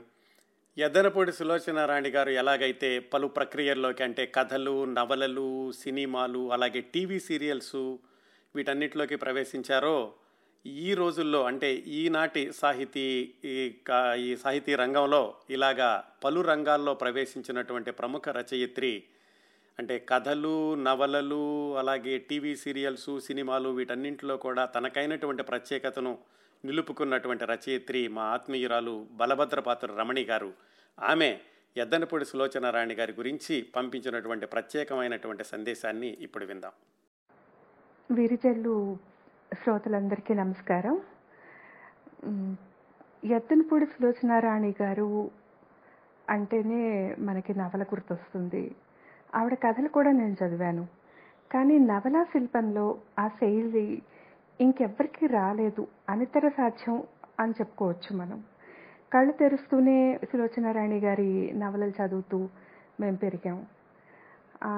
ఆత్మాభిమానం అంటే ఏమిటో ఆడపిల్లలకు చెప్పింది ఆవిడే. ఇంట్లో పుస్తకాలు కొని దాచుకోవడానికి అద్దాల అలమారలు అమ్మకం కూడా జరిగింది ఆవిడ వల్లే. అప్పటిదాకా పుస్తకాలు చదివేవారేమో కానీ సులోచన రాణి గారి పుస్తకాల్లా కొని దాచుకోవడం అనేది ఆవిడతోనే మొదలైంది. ఏలూరు రోడ్లో పబ్లిషర్స్ అందరూ కూడా ఆవిడ మీద బతికారు అంటే అతిశయోక్తి ఏం కాదు. పత్రికలో ఆవిడ సీరియల్ ఉందంటే దాని డిమాండే వేరు. అటువంటి సులోచన రాణి గారిని చిన్నప్పటి నుంచి చూడాలి అని కలలు కంటూనే పెరిగాము. కానీ ఒకసారి నేను శంకర మఠంలో అనుకోకుండా మా అత్తగారిని తీసుకెళ్ళినప్పుడు ఆవిడ ఎదురుపడ్డారు. ఆవిడ వాళ్ళ అన్నయ్య వాళ్ళ అక్కయ్య వచ్చారు గుడికి. నేను మా అత్తగారితో అదిగోండి సులోచనారాణి గారు అన్నాను. మా సులోచన ఆవిడ వెంటనే అమ్మ సులోచనారాణి అని పిలిచారు. ఆవిడ వెనక్కి తిరిగారు. శారదాదేవి దర్శనానికి వస్తే నీ దర్శనం అయిందమ్మా నిజంగానే శారదాదేవి నడిచొచ్చినట్టుంది అన్నారు మా అత్తగారు ఆవిడ ఎంతో సంతోషించారు. ఒకసారి నాకు సన్మానం జరిగినప్పుడు నాగేశ్వరరావు గారు ఆవిడ చేత నాకు షాల్ కప్పించి ఈ అమ్మాయి మంచి రచయిత్రి సులోచనారాయణ గారు మీ అంత అవ్వాలని దీవించండి అని అన్నారు. రవీంద్ర భారతిలో ముందు గెస్ట్ రూమ్లో కూర్చున్నప్పుడు ఆ సంభాషణ జరిగింది. ఆవిడ నన్ను చాలా దగ్గరగా తీసుకుని ఇంటికి ఒకసారి రామ్మా అని చెప్పారు. ఆవిడ చాలా క్లోజ్డ్ సర్కిల్ చాలా ప్రైవేట్ వ్యక్తి ఆవిడ. ఎప్పుడు ఆవిడ మనసులో మాటలు చాలా దగ్గర వాళ్ళతో తప్ప పంచుకునేది కాదు. వీరేంద్రనాథ్ గారు నాతో ఒక మాట చెప్తూ ఉండేవారు. ఆవిడని నేను చూడనప్పుడు కూడా సులోచనారాణి గారు తనకంటూ ఒక ప్రపంచం నిర్మించుకుని ఒక గదిలో పుస్తకాలు ఆవిడ మ్యూజిక్ ఆవిడ అదే లోకం. అలా ఆవిడ కృషి చేస్తూ ఇన్నేళ్ళుగా ఇంత అద్భుతమైన నవలలు రాశారు. బయట ప్రపంచము బయట స్నేహాలు సభలు సమావేశాలు వీటిల్లో నువ్వెప్పుడు ఆవిడని చూడవు చూడు. నిజంగా కృషి చేసే ఒక ఋషి లాంటి మనిషి ఆవిడ. అలా కృషి చేయాలి అలా పరిశ్రమ చేయాలి. ఏ ఫీల్డ్లో అయినా పైకి రావాలి అంటే ఆ మార్గాన్ని అనుసరించాలి అని ఆయన నాకు చెప్పారు. నిజంగానే ఆవిడని మేము ఎప్పుడు సభలు సమావేశాల్లో ఈ మధ్య కాలం దాకా ఆవిడ రా రాయటం మానేసేదాకా కూడా చూడలేదు. ఆవిడతో నేను మాట్లాడుతూ ఉన్నప్పుడు ఎప్పుడైనా ఇంటికి ఫోన్ చేసినప్పుడు పిల్లలు తీస్తే నేను సులోచనారాయణి అమ్మమ్మని అమ్మ ఉందా అని అడిగేవారు. సో పిల్లలు కూడా అమ్మ అమ్మమ్మ ఫోన్ చేసింది అని చెప్పటం నాకు అలవాటైంది ఆవిడకి మా రెండో వాడిని చూసే తన మనవడు గుర్తొచ్చేవారు ఎప్పుడు ఆ మనవడు గురించి చెప్తూ ఉండేవారు నాతోటి. ఆవిడతోటి నేను మాట్లాడుతూ ఉన్నప్పుడు గమనించింది ఏంటంటే చాలా ఎక్కువ ప్రపంచం తెలియదు. పుస్తకాల ప్రపంచము పుస్తకాల ద్వారా ఆవిడ లోకాన్ని చూసింది తప్పించి సంపాదించాలి అనుకుంటే చాలా డబ్బు సంపాదించి ఉండొచ్చు ఆవిడ. అద్భుతమైన నవలలు ఇచ్చారు సినిమాలకి. ఆత్మీయులు సెక్రటరీ మీనా జీవన తరంగాలు బంగారు కళలు ఎన్నో నవలలు ఇచ్చారు ఎన్నో సినిమాలు మంచి బాగా ఆడాయి సినిమాలు. ఆ, శారది స్టూడియోస్ వాళ్ళు ఒక ఉద్యోగం కూడా ఆవిడకి ఆఫర్ చేశారనమాట ఆ రోజుల్లో. అప్పట్లోనే నెలకి ఇరవై వేలు చాలా ఎక్కువ జీతం. కానీ వాళ్ళ కంపెనీకి మటుకే ఆవిడ రాయాలి అని చెప్తే ఆవిడ ఒప్పుకోలేదట. ఆ విషయం నాతో చెప్తూ అప్పట్లో నేను ఆ ఉద్యోగం ఒప్పుకుని ఉంటే చాలా ఎక్కువ సంపాదించేదాన్ని రమణి అని చెప్పారు. నిజమే అప్పట్లో మా చిన్నప్పుడు ఇరవై వేలు అంటే చాలా ఎక్కువ. కానీ ఆవిడ తన స్వేచ్ఛని తాకట్టు పెట్టదలుచుకోలేదు. అందుకని ఒప్పుకోలేదు ఆవిడ. ఆవిడలో ఇంకో కోణం ఏంటంటే ఆశ్రయ అని వృద్ధుల ఆశ్రమం పెట్టినప్పుడు దానికి కూడా జ్యోతి ప్రజ్వలనకి నన్ను పిలిచారు. అప్పుడు కూడా ఆవిడకి ఎన్నో ఆశయాలు ఉండేవి. అనారోగ్యం వల్ల ఆవిడ అది పూర్తి చేయలేకపోయారు. తర్వాత వాళ్ళ అమ్మగారి పేరు మీద నెమలికంటి మహాలక్ష్మమ్మ అవార్డు నాకు ఇచ్చి నా నేను ఎంతో ప్రేమించే అమ్మ అవార్డు నేను ఇంకా ప్రేమించి మా రమణికి ఇస్తున్నాను ఈరోజు నీ రచనలంటే నాకు చాలా ఇష్టం అమ్మా అని చెప్పి ఒక ఉత్తరం కూడా రాసి ఆ అవార్డు నాకు ఇచ్చిన ఇవ్వటం అనేది నేను జీవితంలో మర్చిపోలేని విషయం. సులోచనారాణి గారికి వెళ్ళే ముందు కూడా నేను ఫోన్ చేశాను మా అబ్బాయి పెళ్ళని. అయ్యో రమణి ఈరోజే యుఎస్ వెళ్తున్నానమ్మా. నేను రాగానే ఆ అమ్మాయిని కోడ అబ్బాయిని కోడల్ని మా ఇంటికి తీసుకురా అని చెప్పారు. మరి ఎందుకనో అలా మాటిచ్చి తప్పారు. రాకుండానే అయిపోయారు. ఈ లేరు అనే విషయం తలుచుకుంటే బాధగా ఉంది కానీ అమ్మ అలా అందంగా చక్కగా మృదువుగా సంభాషిస్తూ సౌమ్యంగా అలాగే ఆ రూపమే మన మనసులో గుర్తుండిపోయేటట్టుగా వెళ్ళిపోయారు. అందుకని సంతోషంగా కూడా ఉంది ఆవిడ రచనల్లో ఆవిడ ఎప్పుడు చిరంజీవే. నమస్తే. మీ బలభద్రపాత్ర రమణి. ధన్యవాదాలు రమణి గారు. ఇన్ని నవలలు రాశారు కదా మరి ఇంతకుముందే చెప్పుకున్నాం. ఇన్నిటి వీటన్నిటికీ కూడా ఆమెకి కథా వస్తువు ఎక్కడి నుంచి వస్తుంది పాత్రలు ఎక్కడ దొరుకుతాయి సంఘటనలు ఎక్కడ దొరుకుతాయి అని అనే సందేహం చాలామందికి వస్తూ ఉంటుంది. ఆమె చెప్పినట్లుగానే తన దగ్గరికి వచ్చే వాళ్ళ దగ్గర నుంచి కూడా ఆవిడ చాలా స్ఫూర్తి తీసుకుని వాటిలో నుంచి కూడా పాత్రలు కథలు సృష్టిస్తూ ఉంటారని. ఒకసారి ఆమె చెప్పారు ఏమిటంటే కథ రాయడానికి కూర్చున్నప్పుడు అంటే అంతవరకు కూడా నాకు మనసులో ఏమీ ఉండదు ఒకసారి పేపర్ ముందు కూర్చుని పెన్ను పట్టుకోగానే కథలు పాత్రలు సన్నివేశాలు అలా వచ్చేస్తూ ఉంటాయి. ఒకసారి అయిపోయి నేను కలం అక్కడ పెట్టగానే మళ్ళీ నాకేం జరిగిందో తెలీదు అని కూడా చెప్పారు. ఒకసారట ఈ ఒక పెద్ద ఆవిడ వాళ్ళ ఇంటికి వచ్చారు వాళ్ళ అమ్మాయిని తీసుకుని. వాళ్ళ అమ్మాయి ఏదో కొంచెం ముభావంగా ఉంది ఎక్కువగా మాట్లాడట్లేదు. వాళ్ళ అమ్మగారే అంతా మాట్లాడుతున్నారు ఎద్దరపూడి గారితోటి. ఇలాగా మీనా నవల నాకు చాలా ఇష్టం అండి అని చెప్పి వాళ్ళ అమ్మాయి మాత్రం ఏం మాట్లాడట్లేదు. ఎద్దనపూడి గారు పలకరించాలని చూసినా కానీ అమ్మాయి ముభావంగా ఉంది. కొంతసేపు అయ్యాక వాళ్ళ అమ్మాయి అంటోందట ఇది ఎప్పుడు ఇంతేను? నవల చదవమంటే చదవదు. ఇదిగో మీ దగ్గరికి తీసుకొచ్చాను అంటుంటే ఒక్కసారి అమ్మాయి కోపంగా అందట ఆ పిల్ల. మీ నవల్లో కృష్ణవేణమ్మ అచ్చు మా అమ్మ లాంటిదే. మీరు మా అమ్మను చూడలేదు కదా ఎలా రాశారు? అని ఆ చిన్న అమ్మాయి అడిగింది. కూతురు అడిగింది. సరే ఆ తర్వాత కూడా చాలా కోపంగా ఉందట. వెళ్ళిపోయారు. ఆ తర్వాత మళ్ళీ ఇరవై ఐదు సంవత్సరాలకి ఒక అమ్మాయి ఒక భర్త డాక్టరు వాళ్ళిద్దరూ వచ్చారు ఎద్దరపొడి సులోచనారాయణ గారి దగ్గరికి. వచ్చి అమ్మ నేను పాతికేళ్ళ కిందట మా అమ్మతో కలిసి వచ్చాను.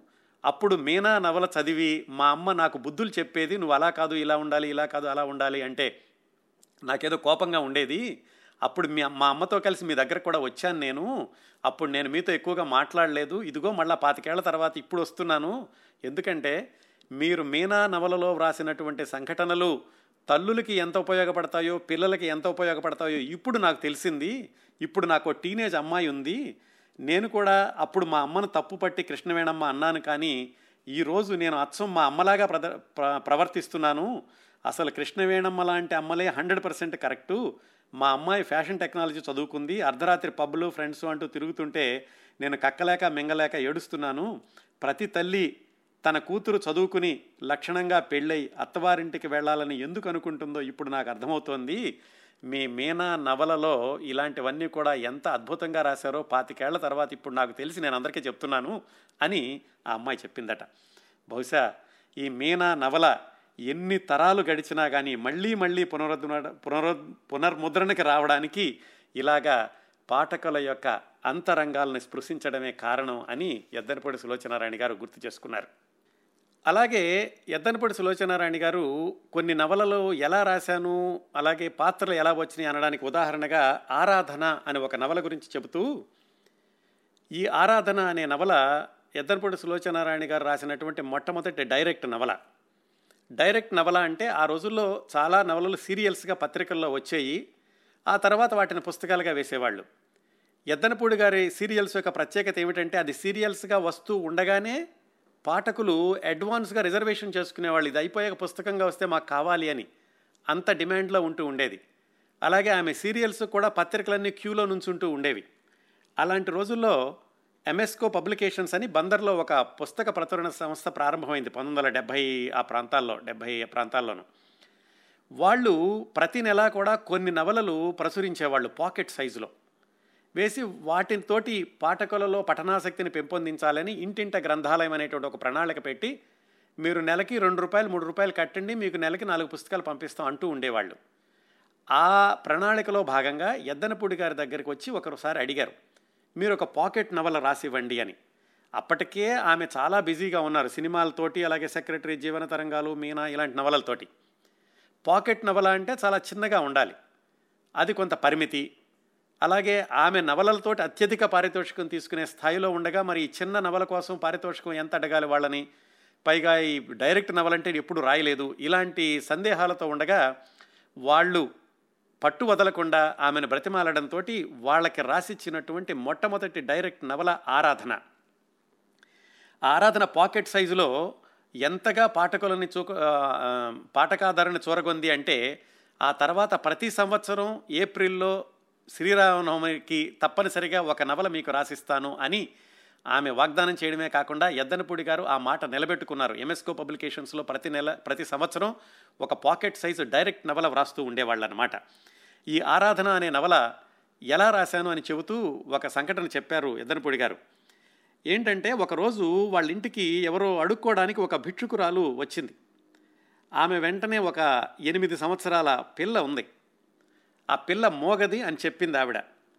అలాగే మాటల మధ్యలో చెబుతూ ఈ పిల్లని చంపేద్దాం అనుకున్నాను. మా అన్నయ్య తీసుకెళ్ళి ఒక సంవత్సరం పాటు చూసుకున్నాడు. ఈ పిల్ల దగ్గర లేకపోవడంతో నాకు దాని ఎడబాటు తెలిసొచ్చి మళ్ళా నేను తెచ్చుకుని నేనే పెంచుకుంటున్నాను. ముసలితనంలో పనికొస్తుంది కదమ్మా అని అందట. పాపం ఆ అమ్మాయికి ఏం తెలియట్లేదు. ఎనిమిది సంవత్సరాల పాపకి. ఏదో తెలియనట్టుగా ఎద్దనపూడి గారి ఇంట్లో దొడ్లో పూల మొక్కలుంటే వాటి ఇంకా చూస్తోంది. కళ్ళతోటే సైగ చేసింది. ఒక పువ్వు ఇస్తావా? అన్నట్టుగా. ఎద్దనపూడి గారు ఒక గులాబీ పువ్వు తుంచి ఆ చిన్నపిల్ల చేతిలో పెట్టారట. పాపం మాటలేమీ చెప్పలేని ఆ పాప మోగ కళ్ళతోనే కృతజ్ఞతలుగా చెబుతూ ఈ ఈ పువ్వు కాదు నాకు ఆ పువ్వు కావాలని మందార పువ్వుని చూపించారట.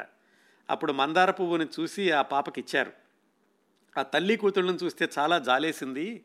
మగపిల్ల పాపం జీవితంలో ఎలా బతుకుతుందో పెద్దయ్యాక మళ్ళీ ఆమెను ఎలా చూసుకుంటారో ఎవరుంటారో అనేటటువంటి ఇలాంటి ఆలోచనలతో ఆలోచిస్తూ ఆ చింపిరి జుట్టు చిన్నపిల్లే ఆరాధనలో అన్నపూర్ణ అయ్యింది అని వ్రాశారు. అలాగే ఒకసారి ఆరాధన నవల చదివితే అన్నపూర్ణ పాత్ర అలా వెంటాడుతూ ఉంటుంది. అలాగే ఈ ఆరాధన నవల ప్రచురణ అయ్యాక చాలా సంవత్సరాలకి అంటే ఎద్దరపూడి గారు ఈ వ్యాసం రాసింది కౌముదిలో రెండు వేల ఏడులో దానికి ఐదు సంవత్సరాల ముందు అంటే సుమారుగా రెండు వేల రెండు ప్రాంతంలో. ఒకరోజు ఒక మధ్య వయస్కురాలు తన ఒక యుక్త వయసులో ఉన్నటువంటి తన కూతురుని వెంట పెట్టుకుని ఎద్దనపూడి గారి దగ్గరకు వచ్చారు. ఆ యుక్త వయసులో ఉన్నటువంటి కూతురు చాలా ఆరోగ్యంగా పెద్ద జడతో కళ్ళకళ్ళలాడుతూ చాలా చక్కగా బాపు బొమ్మలాగా ఉంది. వాళ్ళ అమ్మగారు వచ్చాక ఇద్దరిని కూర్చోబెట్టి కూర్చోమన్నారు. కూర్చోమని వాళ్ళ అమ్మగారితో మాట్లాడుతూ నీ పేరేంటమ్మా? అని అమ్మాయిని అడిగారు. ఆ అమ్మాయి అలా నవ్వుతూ చూసిందంటే మాట్లాడటం లేదు. అప్పుడు వాళ్ళ అమ్మ చెప్పిందట ఈ అమ్మాయి పేరు అన్నపూర్ణ. మీ నవల చదివే నేను అన్నపూర్ణ అని పేరు పెట్టాను. ఆరాధన నవల చదివాక కానీ మాట్లాడలేదు. మాటలు రావు. కాకపోతే చదువు మాత్రం నేర్పగలిగాను. వినికిడి శక్తి బాగానే ఉంది. చదువుకునేటప్పుడు మాత్రం నేను కొంచెం ఇద్దరికి ఇబ్బంది ఎదురయ్యింది. ఎట్లాగైతే చదువు చెప్పగలిగాను అందుకని పుస్తకాలు చదువుతుంది. మీ ఆరాధన నవల రెండు మూడు సార్లు చదివింది. తనకు తెలుసు కూడా ఆరాధన నవలలో ఉన్నటువంటి అన్నపూర్ణ పాత్ర పేరే తన పేరుగా పెట్టానని కూడా తనకు తెలుసు అని ఆ పాపను పరిచయం చేశాక ఆ పాప వచ్చి పాప అంటే పాతికేళ్ళ అమ్మాయి వచ్చి ఎద్దరపడి సులోచనారాయణ గారి చెయ్యి పట్టుకుని హత్తుకుందట ఆవిడ. మాటలేమీ చెప్పలేదు. కళ్ళల్లోనే అన్నీ చెప్పగలిగింది. ఇలాగా మీ నవలలో పాత్ర పేరే నా పేరు అన్నట్టుగాను. యద్దనపూడి గారు కూడా చాలా జాలిపడ్డారు. ఏం బాధపడకండి అమ్మా తప్పనిసరిగా మీకు వివాహం అవుతుంది. మంచి భర్త చూసుకుంటాడు అని. ఆ తర్వాత కొన్ని రోజులకు తెలిసిందట. రాజమండ్రి దగ్గర ఏదో పల్లెటూరు నుంచి వచ్చారు. ఎవరో ఒక అతను ద్వితీయ వివాహం చేసుకున్న అతను ఆ అమ్మాయిని వివాహం చేసుకున్నారు. వాళ్ళకు ఒక బాబు పుట్టాడు. ఆ బాబుకి మాటలు వచ్చినాయి ఆ తర్వాత మళ్ళా వాళ్ళ అమ్మాయి ఒకసారి వచ్చి ఇలా మా అమ్మాయికి వివాహం అయింది ఒక కొడుకు పుట్టాడు చక్కగా మాట్లాడుతున్నాడు మీరు చెప్పిన మాట నిజమైంది అని ఆ తల్లి చెప్పింది. నా నవలకు వచ్చే పారితోషికం కంటే కూడా ఇలాంటి అనుభవాలు ఇలాంటి జ్ఞాపకాలు విన్నప్పుడు నాకు చాలా ఆనందంగా ఉంటుంది అని ఎద్దనపూడి సులోచనారాయణ గారు తన పుస్తకంలో రాసుకున్నారు. ఆ తర్వాత వైఎస్ఎస్ఆర్ ఫౌండేషన్ ద్వారా గుడ్డి మోగ కుంటి ఇలాంటి ఆడపిల్లలకి సహాయం ఏదైనా సహాయం చేయాలి అనేటటువంటి కార్యక్రమాలు చేపట్టడానికి ఇలాంటి అనుభవాలు నా నవలల వెనుకన ఉన్నటువంటి పాత్రలు ఎన్నో దోహదం చేసినవి అని చెప్పారు ఎద్దనపూడి సులోచనారాయణ గారు. అలాగే ఆమె రాశారు ఒక మరొక నవల పార్థు అని చాలా తక్కువ మందికి తెలుసు. అలాగే చాలా తక్కువ మందికి వెళ్ళింది కూడా నా నవల. కానీ నాకు చాలా నచ్చిన నవల అని చెప్పారు ఎద్దనపూడి గారు. ఈ పార్థు అనేటటువంటి నవలలో ఒక కుర్రవాడు అంటే పదిహేను పదహారు సంవత్సరాల ఉన్న కుర్రవాడు ప్రధానమైనటువంటి పాత్ర. చాలామంది అంటారు ఏముంది ఎద్దనపొడిగా రాసినవన్నీ కూడాను ఆ రాజశేఖరు ఆరడుగుల పొడవు ఉన్నవాడు లేకపోతే పడవలాంటి కారు అంటారు. కానీ నిజానికి ఆమె చాలా సమాజంలోని ఎన్నో కోణాలని స్పృశించారు ఎన్నో రకమైనటువంటి పాత్రల్ని సృష్టించారు. అందుకు ఉదాహరణ ఈ పార్థు నవల. ఆ నవల ఎలా రాశారు అని ఒక ఉదాహరణ చెప్పారు దాని వెనకనున్న సంఘటన. చాలా సంవత్సరాల క్రిందట అంటే పాతికేళ్ళు ముప్పై ఏళ్ళ క్రిందట ఎద్దనపూడి గారి ఇంట్లో ఒక అమ్మాయి పని మనిషి వస్తూ ఉండేదేవో పై పనులు చేయడానికి. చాలా మంచిది ఇస్తున్న జీతానికి చాలా నిజాయితీగా పనిచేసేది కానీ ఎప్పుడూ నవ్వేది కాదు. అలాగని ఏదో కోపంగా ముటముటలాడుతూ ఉండడం కాదు గంభీరంగా ఉండేది. చాలాసార్లు సులోచనారాయణ గారు ఆ పని మనిషిని పలకరించడానికి ఆమెతో మాట్లాడడానికి ప్రయత్నించినా కానీ ఎప్పుడు ముభావంగా ఉండేది. కనుబొమ్మలు ముడిచి చూస్తూ ఉండేది. అలాగని కోపిష్టి అనడానికి వీల్లేదు. ప్రపంచంతో ఏదీ సంబంధం లేదు అన్నట్టు కూడా నిరాసక్తిగా ఉంటూ ఉండేదట. ఒకసారి ఆ పని మనిషి తన వెంట ఓ పది సంవత్సరాల కొడుకుని తీసుకొచ్చింది సహాయం కోసమని. సరే ఆ కుర్రవాడు వస్తుంటే నువ్వెందుకు చదువు చదువుకున్నావా? అని ఆ కుర్రవాడిని అడిగిందట. నేను చదువుకోవట్లేదు అని చెప్పాడు కుర్రవాడు. ఏం చేస్తున్నావు? అంటే వీధి చివర ఏదో సైకిల్ షాప్ ఉండి అక్కడికి వెళ్ళి గాలి కొడతాను వాడు ఏదో ఒక రూపాయి ఇస్తాడు నాకు అని కుర్రాడు చెప్పాడు. ఎందుకు చదువుకోలేదు? అని సులోచనారాణి గారు ఆ కుర్రాడిని అడిగారు. నాకు ఇష్టం లేదు అన్నాడు వాడు చాలా విసురుగాను. అప్పుడు అతని ముఖం చూస్తే ముఖం మీద పెద్దగా చర్మం కాలినటువంటి మచ్చ ఉంది నుదుటి మీద. ఏమైంది అని వాళ్ళ తల్లిని అడిగింది. వాడు సమాధానంగా వాళ్ళ అమ్మ వైపు కోపంగా చూశాడు. పో ఇక్కడి నుంచి అని వాళ్ళ తల్లి గట్టిగా కసిరేసింది. ఏమైంది సత్యమ్మ అసలు మీ అబ్బాయికి? అంటే ఆ తల్లి అందట చండాల పెదవ సస్తే పోయేది బతికి పీక్కు తింటున్నాడు అని. ఆ తర్వాత నెమ్మదిగా కూర్చోబెట్టి అడిగిన మీదట జరిగినటువంటి సంఘటన ఏదో ఆ సత్యమ్మ అనేటటువంటి పని మనిషి ఆ కుర్రవాడి తల్లి చెప్పింది. ఏం జరిగిందంటే ఎప్పుడో ఆమెది కరీంనగరో ఎక్కడో ఆ భర్త కొడుకుని ఈమెని వదిలేసి వెళ్ళిపోయాడు. ఈవిడ తెల్లవారుజామునే లేచి నాలుగైదు ఇళ్ళలో డబ్బులు చేసినా కానీ డబ్బులు సరిపోవటలేదు ఇది సత్యమ్మకి. ఇంట్లో కొడుకుని ఒక తల్లి కూడా ఉండేది వాళ్ళిద్దరినీ పోషించాలి. వయసులో ఉందేమో చేతిలోనేమో డబ్బులు లేవు. ఆ కరీంనగర్లో ఉండగానే తొందరగా ఇళ్ళలో పనిచేసి తర్వాత కూలీ పనికి వెళ్ళేది అక్కడ ఒక మేస్త్రి పరిచయం అయ్యాడు. అతనితో స్నేహం కలిసింది. సరే ఇంటికి వస్తూ ఉండేవాడు వాళ్ళిద్దరి మధ్యన సంబంధం కూడా పెరిగింది. ఒకరోజు ఆ పరాయి వ్యక్తి తల్లితో గుడిసెలో ఉండగా చూసినటువంటి ఈ కుర్రవాడు ఇంట్లోకి వెళ్ళి పొయ్యిలో మండుతున్న కట్టిపుల్లను తెచ్చి ఆ మగవాడి మొహం మీద కాల్చాడు. దాంతో ఆ మగవాడు ఈ కుర్రవాడి మీద పగపట్టాడు పగబట్టి చాలా రోజుల తర్వాత ఈ సత్యమ్మ ఇంటికి వస్తుంటే ఇంటికి వచ్చేసరికి గుడిసెలో ఏదో అరుపులు కేకలు వినపడుతున్నాయి. లోపలికి వెళ్ళేసరికి ఈ కుర్రవాడిని మంచానికి కట్టేసేసి ఆ మగవాడు ఎవరైతే ఈ సత్యమ్మతో సహజీవనం చేస్తున్నాడో అతను మండుతున్నటువంటి కట్టె పుల్లతోటి ఒళ్ళంతా కాలుస్తున్నాడు. ఈ కుర్రవాడేమో పాక ఎగిరిపోయేటట్టుగా కేకలు పెడుతున్నాడు. అప్పుడు అలాగే అందరూ వచ్చారు ఏదో ఆ కుర్రవాడిని విడిపించారనుకోండి. అది జరిగింది సంఘటన. అప్పుడు ఆ కుర్రవాడి నుదుటి మీద ఆ మచ్చ పడింది. తర్వాత ఇంకా ఆ మేస్త్రి యొక్క చుట్టుపక్కల ఉన్న వాళ్ళందరూ కూడా ఈ అమ్మాయిని బెదిరించడంతో కరీంనగర్ వదిలేసేసి హైదరాబాద్ వచ్చింది. అది ఆ కుర్రవాడి వెనకాల ఉన్నటువంటి కథ. ఇదంతా కూడా సులోచనారాయణ గారికి చెప్పింది ఆ సత్యం అనే పని మనిషి. అయితే కొన్ని రోజులకి హఠాత్తుగా పని మనిషి రావడం మానేసింది. ఏమిటి అని అడిగితే చుట్టుపక్కల వాళ్ళు చెప్పారు. ఈ సత్యమ్మకి ఆ మేస్త్రి మనుషులు హైదరాబాద్ కూడా వచ్చారు. మళ్ళా వచ్చి తనని ఎక్కడ వేధిస్తారో అనేటటువంటి దీంతో మన పని మానేసేసి వెళ్ళిపోయింది. ఎక్కడికి వెళ్ళిందో కూడా తెలీదు అని చెప్పారట. అదిగో ఆ సత్యమ్మ కొడుకే పార్థు నవలలో పార్థు అయ్యాడు. మనిషికి ఉన్నది ఒకటే జీవితం అది ఎంతో చాలా స్వల్పకాలం కన్ను మూసి తెరిచేలాగా అయిపోతుంది.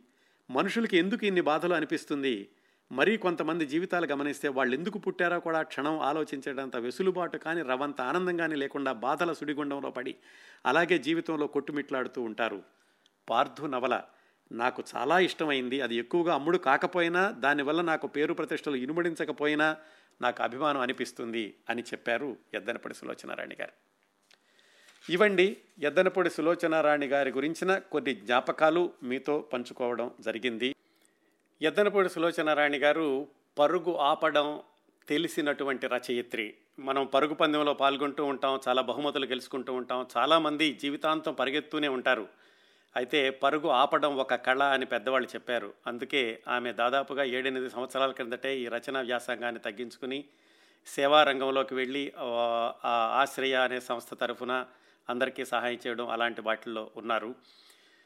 ఎద్దరిపూడి సులోచనారాయణ గారు చివరి మాటలు చెబితే ఎలా ఉంటుంది? దాదాపుగా గత ఏడెనిమిది సంవత్సరాలుగా ఇంటర్వ్యూల్లో చెబుతూనే ఉన్నారు. నా గురించి ఎక్కువ బాధపడద్దు ఇలాగా తర్వాత అయినా కానీ ఇలా వద్దు అంటే అందరూ అడిగారు ఎందుకమ్మా ఇప్పుడు మృత్యువు గురించి మాట్లాడతారు? అంటే లేదు నా చుట్టుపక్కల ఉన్న వాళ్ళందరూ కూడా వెళ్ళిపోయారు నేను కూడా ఎప్పుడోసారి వెళ్ళిపోవాల్సిన దాన్ని అని పాపం ముందుగానే ఆవిడ అందరినీ కూడా సంసిద్ధం చేశారు అభిమానులందరూ నేను ఆమె ఈ గత కొద్ది రోజుల క్రిందట అనుకుంటే అమెరికా రాబోయే ముందు ఎంఎస్కో పబ్లికేషన్స్ అని ఆయనకి ఒక కథల పుస్తకం పంపించారట నా కథలు అని. దాంట్లో ఒక ముందు మాట అన్నట్టుగా రాశారన్నమాట.